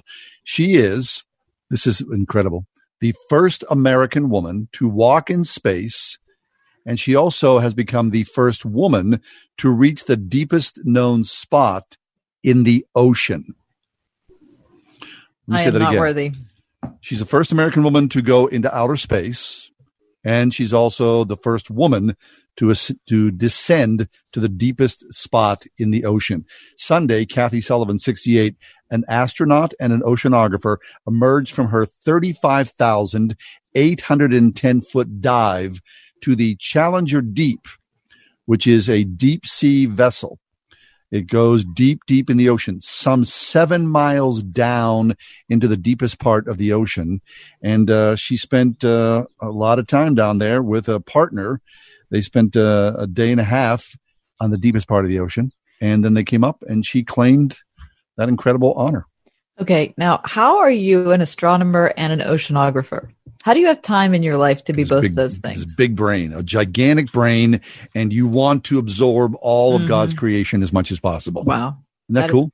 That is so amazing. Congratulations to her. And, and I'm talking Sullivan. about and I'm talking about tuna salad. Everyone's got their little center point, Kath. Yeah, everyone's got their niche. Right? I'm And talking about Fritos, so what and the heck? mi- and that's mine. All right. How about some local news, John? Um, Oh, yeah. I think the restaurant scene in Pittsburgh is going to start creeping back, perhaps at a Mm. snail's pace. We'll see how it goes. Yeah. Um, Gaucho is a place I like a lot on Penn Avenue in the Strip. It's an Argentinian place right at the Mhm. corner of the 16th Street Bridge. Yep. And um, right before the pandemic hit, John, they decided that they were going to branch out. The reason that they're famous is, first of all, their food is awesome. But second of all, they have this line that always stretches down Penn Avenue. So every time you're sitting at the light at the 16th Street Bridge, you think, What's what going are all on? those people waiting for? Anyway, they decided that finally their space was too small. And so they bought uh, the former residence of Six Penn, which is at the corner Oh. of Sixth and Penn downtown. And, uh, but what horrible timing because they bought it and they just started renovating it and then the pandemic hit. Oh, no so, kidding. Uh, so anyway, they're not open yet, but I did see that they are going to have a food truck available with some of their yummy treats um, that is going to be going around Pittsburgh shortly. Very nice. Very nice. Okay, good. So we look forward to at some point going to a real restaurant, right? Wouldn't that be nice? Yeah, Six Penn. Remember when Six Penn used to be the thrift drug? No. That was. Yes. Yes, I do remember it was a that. long because, time ago. Yes, because I was I went to the Art Institute, which is right across the street. Right. Remember thrift drug was like a big player here locally Yes. for many decades. Yeah, yeah, yeah. I forgot Gone, about but that, yeah, John. yeah, thrift drug. I'm Yeah. just going to bring it up. Okay. So, um, our mayor, our mayor, our mayor, Bill Peduto, much maligned in many circles. Um, you know, people seem to really uh, crush on the guy online, uh, especially for his bike lane introduction to the city of Pittsburgh. Right. Well, he has propelled almost single handedly Pittsburgh among the top 20 U.S. cities for bicycling, which is no small feat Yeah, no kidding. right? I mean, Pittsburgh is a difficult city to ride a bike in, right? No I mean, kidding. I mean, unless you're right around the rivers, I mean, you are hurting. yep. Uh, People for Bikes, a national organization dedicated to making bicycling safer and more convenient, has ranked Pittsburgh among the top 20 cities. It's the first time that Pittsburgh has made it into the top tier of more than 550 cities. Wow. Includes, uh, well, last year we were, last year, how, how was this, how was this even possible? Last year we were ranked 170th. Okay. What and now we're ranked what? 20 somewhere in the top 20. They don't say Okay, that, so so basically, that's just someone who wasn't paying attention last year, and then all of a sudden started paying attention this year. It's not like we released some gigantic new directive for bicyclists. maybe right? the maybe the ballot box was stuffed or the Um. uh, uh, could be like that, right? vote early, vote often. Right. Have you been on your bike yet? I because I have not. Nope, I have not been Mhm. on my bike yet. I don't feel good about it. I mean, I feel no, I feel badly that I have not chosen to be on my bike yet. Can isn't it always horrible? Like when you decide to do something like that, like the first time you get, like the first Right. time you get on your bike after not being on your bike forever. Yeah. Well, I feel like the Try to Pillsbury be the try to be the person that didn't know how to ride a bike until she was forty. Oh, right. Try to be that person. Well, you're living proof that once you know how to ride a bike, you never forget, You never forget. right? You know. Right. So at least that's a plus. So Um, what, what about the uh, what about the Lions? Oh yeah.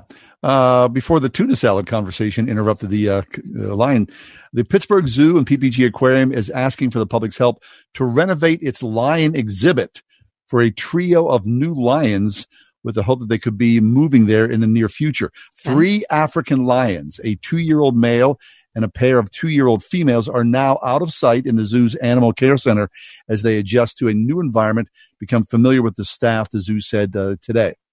This is this is heartbreaking. Once numbering in the millions, there are only ten thousand African lions remaining in the wild, Oh, according to the zoo. Oh, the population of lions has declined forty three percent in the past twenty one years. So um, Barbara Baker, she's the zoo president. She said, "We are so excited to introduce these three new African lions to the visitor center. With this arrival of this new pride comes the opportunity to have cubs in the future." So uh, that's very cool. But it does not say uh, what they're asking. Let me see. Oh, I see. They're just asking for contributions. I mean, I Okay. thought they were asking like the public to, you know, bring saws and hammers and help build a new enclosure. Right, Or, I sna- first read it. or snacks for the cats. Right, something, right? I think the zoo's open, isn't it? Uh, I, I heard that you could drive through it. Oh, that was a I- couple Saturdays ago. You could drive through it. When I used to live in Bloomfield, I would ride my bike up to the zoo and at sunset would ride my bike quickly through the zoo. Oh, that's nice. You know, I don't think you're allowed to do that anymore. That's really fun. it was a blast. Yeah. Boy, thanks for bringing up something we can't do anymore, John. Okay. Things you can't eat or do anymore. All right. Hey, but speaking of things we love to do, um, Mm-hmm. Sarah, back to the restaurant thing. I, I hear Serafino's has a tent. Mm, Yeah, they do. Yeah.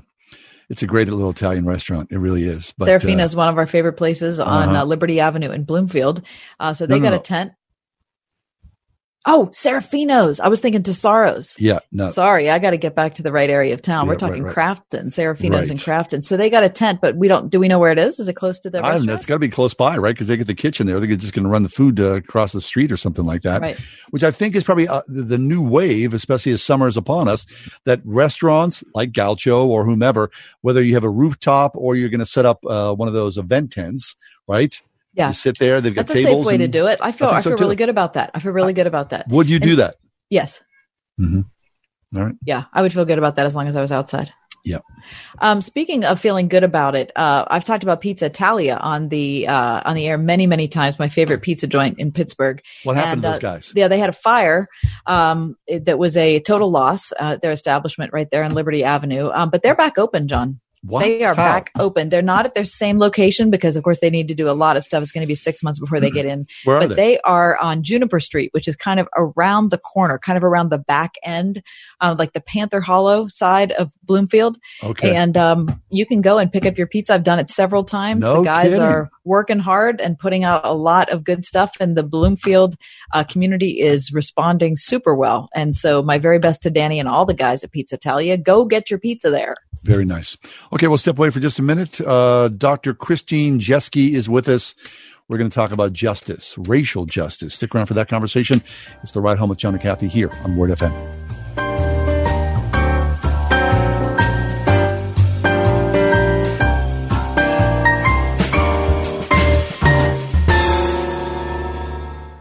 Seasons of change and uncertainty can be difficult, even scary, but they don't have to control or define you. The counselors of the Grace Wellness Center would consider it a privilege to come alongside and help you replace the fear and frustration with freedom and peace. While office visits are still available throughout the area, Grace Wellness Center also offers online and phone appointments to make counseling convenient and available on your terms, accepting all major insurances at thegracewellnesscenter.com. Worried about deductibles and copays, dental or vision? How about elective procedures? Marley Financial, they've got you covered. This is Kathy Emmons. Marley Financial is now offering a new health savings account that can be used for anything health related, anything. Copays and deductibles, any prescription, even elective procedures. Marley's new turbocharged health savings account can set you free of high premiums and out of pocket expenses. There's even a company matching component that can provide two or even three to one benefits. And because it's a contribution, not a premium, your value stays with you for the rest of your life. And if you recently lost your job and your health benefits, Marley has programs to get you the coverage you need when you need it most. Call Marley Financial today, 724-884-1496 and ask about their new turbocharged health savings account.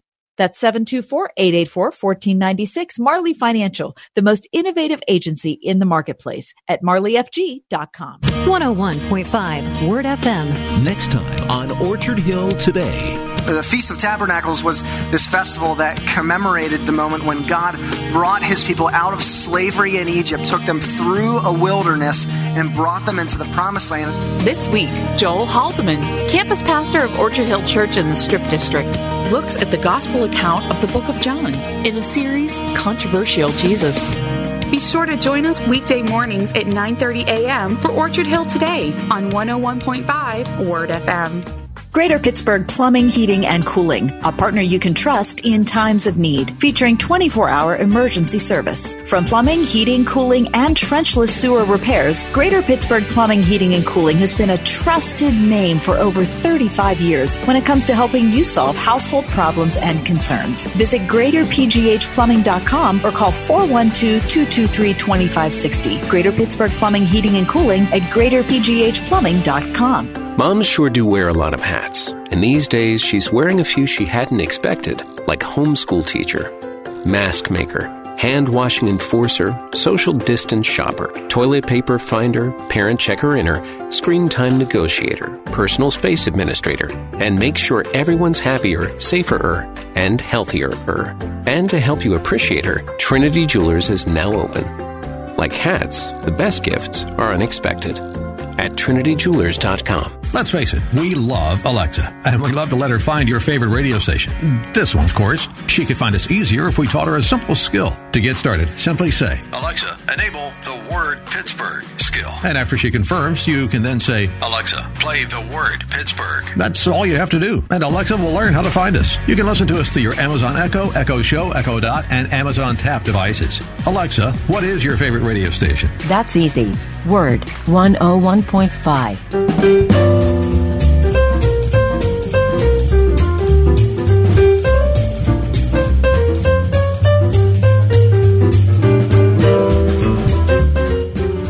Well, uh, we are efforting for our next guest to join us, but uh, in the meantime, you know, uh, my wife uh, she works down uh, here in the city, not too far away. But uh, every night she comes home, she'll say to me, "Oh, the park and drive. There today there were two cars there, or today there were four cars there." And so she's sort of keeping me abreast of, you know, the flow of what's happening in downtown Pittsburgh. Now, um, we were talking to Mike before the show, and apparently uh, at our workstation, uh, people are not going to come back to the regular office probably sometime not till early September, which is surprising to me. And I wonder about about people going back to work. I mean, Kathy, you think this is going to happen anytime soon? I, don't- you know, every time I think I have a handle on maybe how we're going to go forward, something happens that surprises me. A couple weeks ago, John, I kind of had the feeling that we were going to be like all guns blazing. Right. Um, and in the last 24 hours, I've heard a lot of people who are saying, no, no, no, we're going to hold off. We're going to hold off. It's another one of those instances where I'm kind of nonplussed. I have no idea. I, I think that, um, the working at home thing for a certain sector of society has really worked well. Right. And it has minimized the risk for so many businesses that they're thinking, you know what? If it's working for the employee, we don't have to do a lot of stuff that we'd have to do if there were people here, then, you know, let's keep things as they are. Right. Don't you you think? I think so. Yeah. I mean, it, it is working. Um, I mean, we're broadcasting live from our spare rooms, and I mean, it's working to some extent. Uh, uh, we, we miss the, you know, sort of being in the same room together and, and that opportunity that provides. Yeah. Um, but it, it is what it is. So maybe at some point in the It near is, future. and, and here's the thing: have, is there any instance, John, where you have gone back to something? Well, I guess you haven't because you haven't really been driving in the last three weeks. But just this weekend, I kind of like reinserted myself in two different things in in my life. Um, I went to a funeral and I went to church. Oh. and both of those things, I have to tell you, are irretrievably different in this moment because of masks, because of a lot of other things that have to do with the virus. I have to tell you, it made me less eager to do things only because the doing of the thing is really complicated. There are a lot of steps you have to go through to be safe. And I just kind of think, I don't know if it's, I don't know if it's worth doing that when we can stay in touch at home. Right. Now it's different with a funeral because it's a one, it's a, it's a one time thing and you really, it's important to be there in person. I get that. But a lot of other things, like if you can work from home, I don't know, John, I, I see it if, if I can work from home, even though it's like 95 degrees in the room I'm currently in, if we were at the station, we'd have to be disinfecting, you know, all the time. We'd, I don't know what we'd do with our microphones. There are all sorts of, all sorts of concerns that I just don't have any answers to. Right. I mean, the big thing for me is we sort of, you know, we're, we're, we're whiplashed, right? We all went from being inside our homes Right. or our apartments for months. And then all of a sudden, you know, last week, of course, you know, with the, the, the George Floyd uh, murders and the, the uh, protests that stem, stem from that, all of a sudden people are out in the streets by the thousands. I know. By the thousands. So you think, what's going to happen? I don't know. And none of us know. I guess we're going to have to see it play out over the next two weeks. Yeah, it is a great I don't know. day.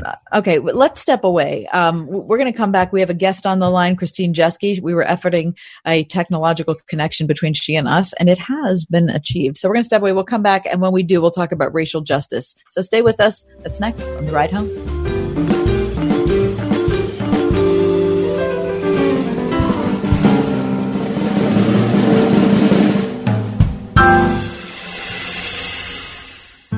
Hello, friends. It's me, Marcia from the Spring House. We are hoping you are all healthy and safe.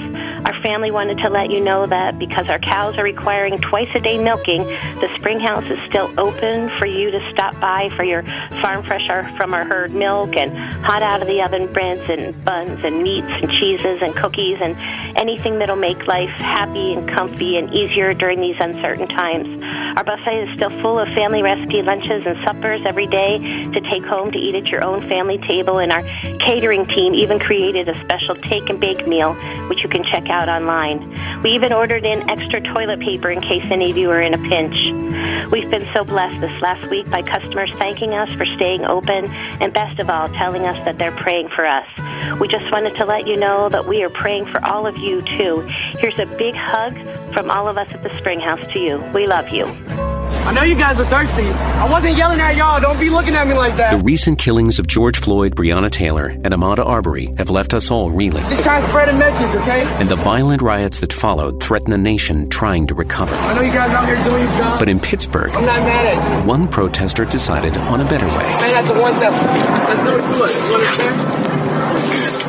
Came out here peaceful, and this is what I'm trying to show y'all. I know y'all thirsty. That's the sound of Alexander Cash giving a case of bottled water to officers at a peaceful protest in East Liberty. I y'all gotta get it right now. We got we got one something to drink, grab. Proof that the softer you act, the louder you speak. Blessed are the peacemakers. Good job, guys. And positive. Way to go, Alexander. Stay positive, stay strong, and carry on. And know that at Word FM, we're listening.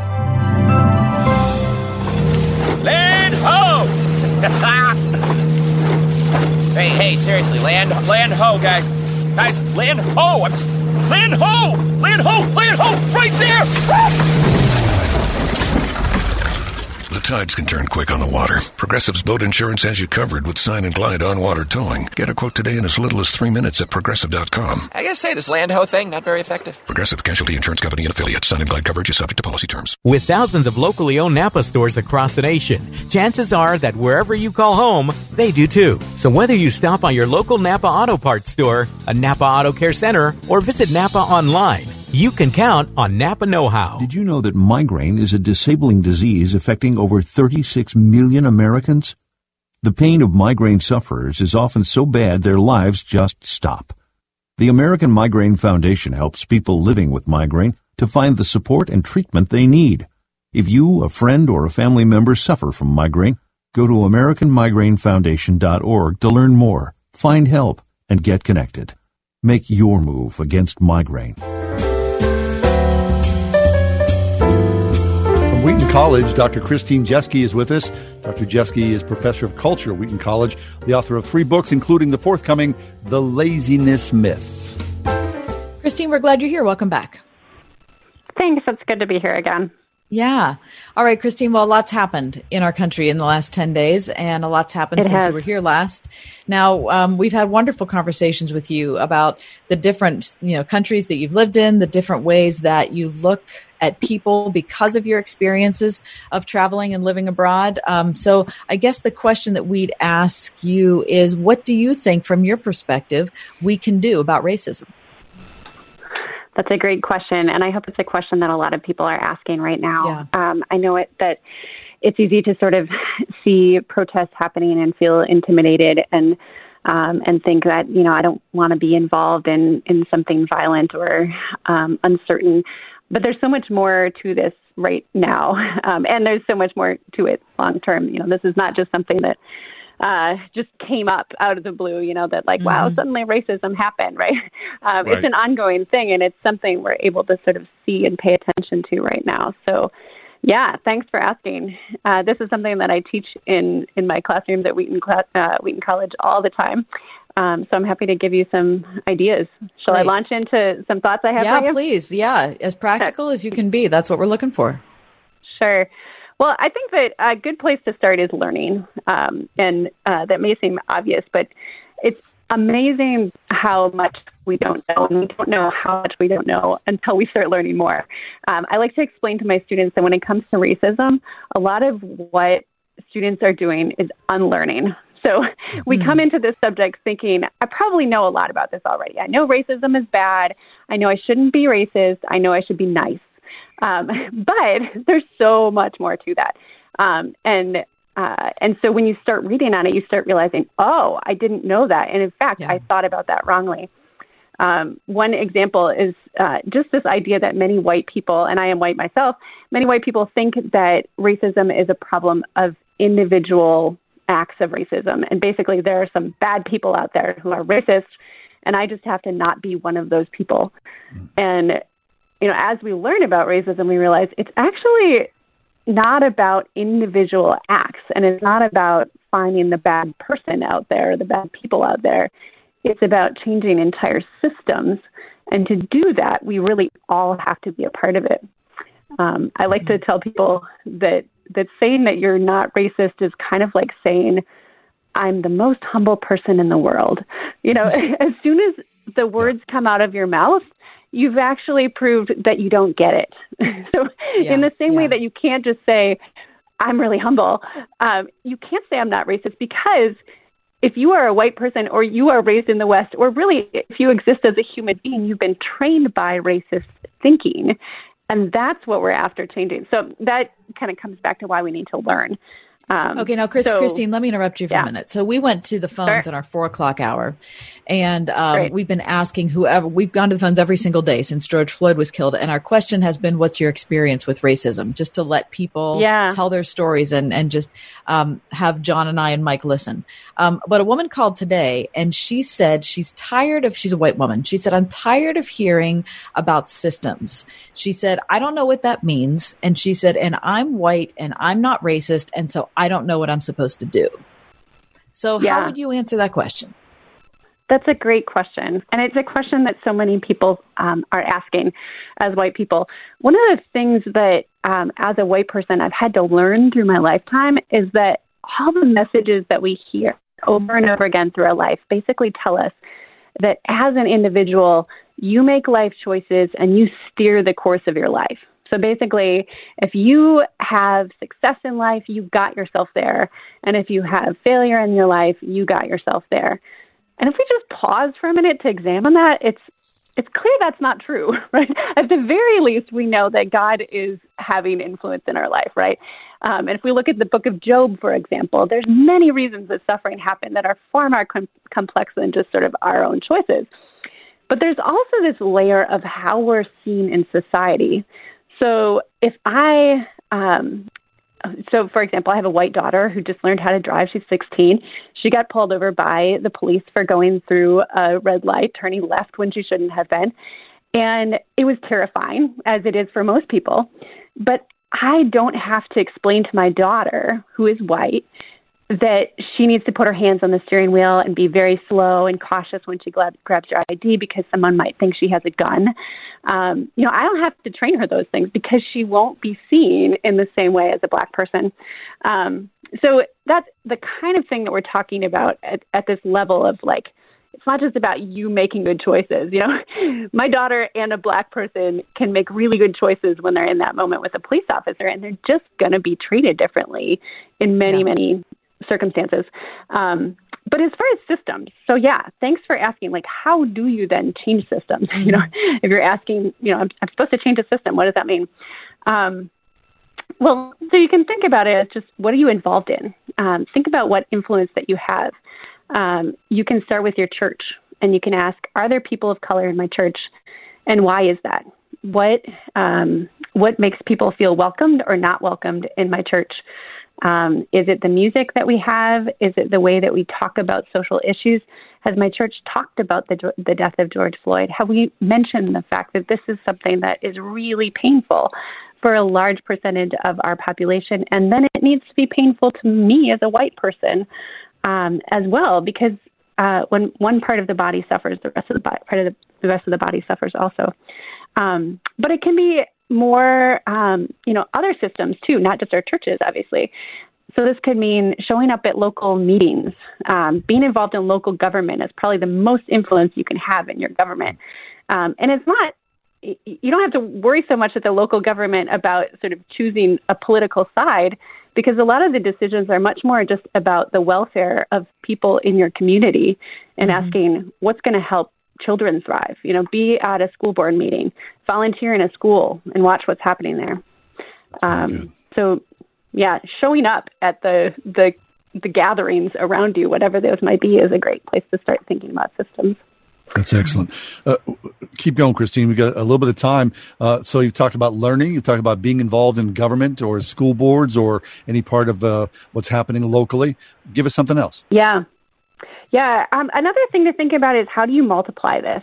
Um, so even if this is pretty new to you and you're just really starting to ask these questions about racism and feel like you don't know what you're supposed to do or say, that's a great time to get other people like yourself involved. So write an email to some friends and say, hey, I've been meaning to learn about this. Would you be brave enough to read a book like, um, let me give you a couple of book ideas. Um, White Awake um, by Daniel Hill is a uh, book by a Christian author. Um, 12 Lies That Hold Americans Captive by Jonathan Walton is another uh, Christian book that came out recently. Um, the Warmth of Other Suns, which is a historical book about um, migration of black people in America. There's many, many more. Um, you know, look for books um, on race and, and pick one. Mm-hmm. And uh, even if you don't agree with everything in it, read it with a group. Um, you can also maybe listen to a talk. Um, share a quote from that with some friends by email, by Facebook, or something, and, and just ask people for their feedback. Feedback. Uh, maybe you want to start an accountability group at your church, um, or get some church friends together um, to talk about these things and hold each other accountable to participating in something related to this. So that's that's another idea is how, figure out how to multiply it. Yeah, that's good. Yeah, that's really good. Um, I think for a lot of people, this is. Um, in fact, we had a we had a caller earlier, Christine. Uh, Pauline was her name, and I said she's a black woman, and I said, so does this situation right now, like what's going on in America, does it seem different to you? And she said yes, and I said why, and she said because for the first time, my white brothers and sisters are walking along with me so yeah. I thought, wow, that would be a wonderful thing to be able to convey to people is that we are walking along with you. So, you know, it might not be you protesting might not be your thing. Um, but other ways, Christine, that you yeah. think that we could accomplish something like that? I just listened to a talk by in my city the other day who talked about how uh, we can resource black women. Um, sending money really communicates. You can send a note along with it, but um, contributing resources to organizations uh, that are led by black people in your community community, not organizations. Um, the speaker challenged uh, white churches. She said, "What if you paid the mortgage of a black church in your community?" Um, wow. She said, "You know, think about how um, I don't know if you know that the uh, wealth of um, white Americans is on average ten times higher than black Americans, and you think about what that does for, say, a church. How are you going to pay the mortgage? And so, over generations and generations, you don't have money down from one family to their children and their children. Um, and so, uh, supporting a church in that way of saying, we want you to own your building so that you can use your resources for other things that you're doing, on other ministry wow. aspects. That's fabulous. Really um, that's really yeah. That's Christine, really thanks for being with us. We're, we're, out of time, but we always appreciate uh, your insight and your wisdom as you join us. So thanks very much. Christine Jeske from Wheaton College Hey, uh, we are out of time, and uh, we certainly appreciate your involvement with us, the engagement with us. So you can find us, of course, on Facebook. We're there. You can uh, comment as well, or email John Hall at WordFM, Kathy at WordFM.com. We want to keep this conversation going. This is really crucial. It's extremely it important that we, as believers in Jesus Christ, on the front lines about this, speaking of this and acting about this, being agents of peace first and foremost as we move forward. Kath? Have a good night, Pittsburgh. Glad you were with us today. All the information you can find us online, johnandkathyshow.com. The Ride Home with John and Kathy, a production of Salem Media Group.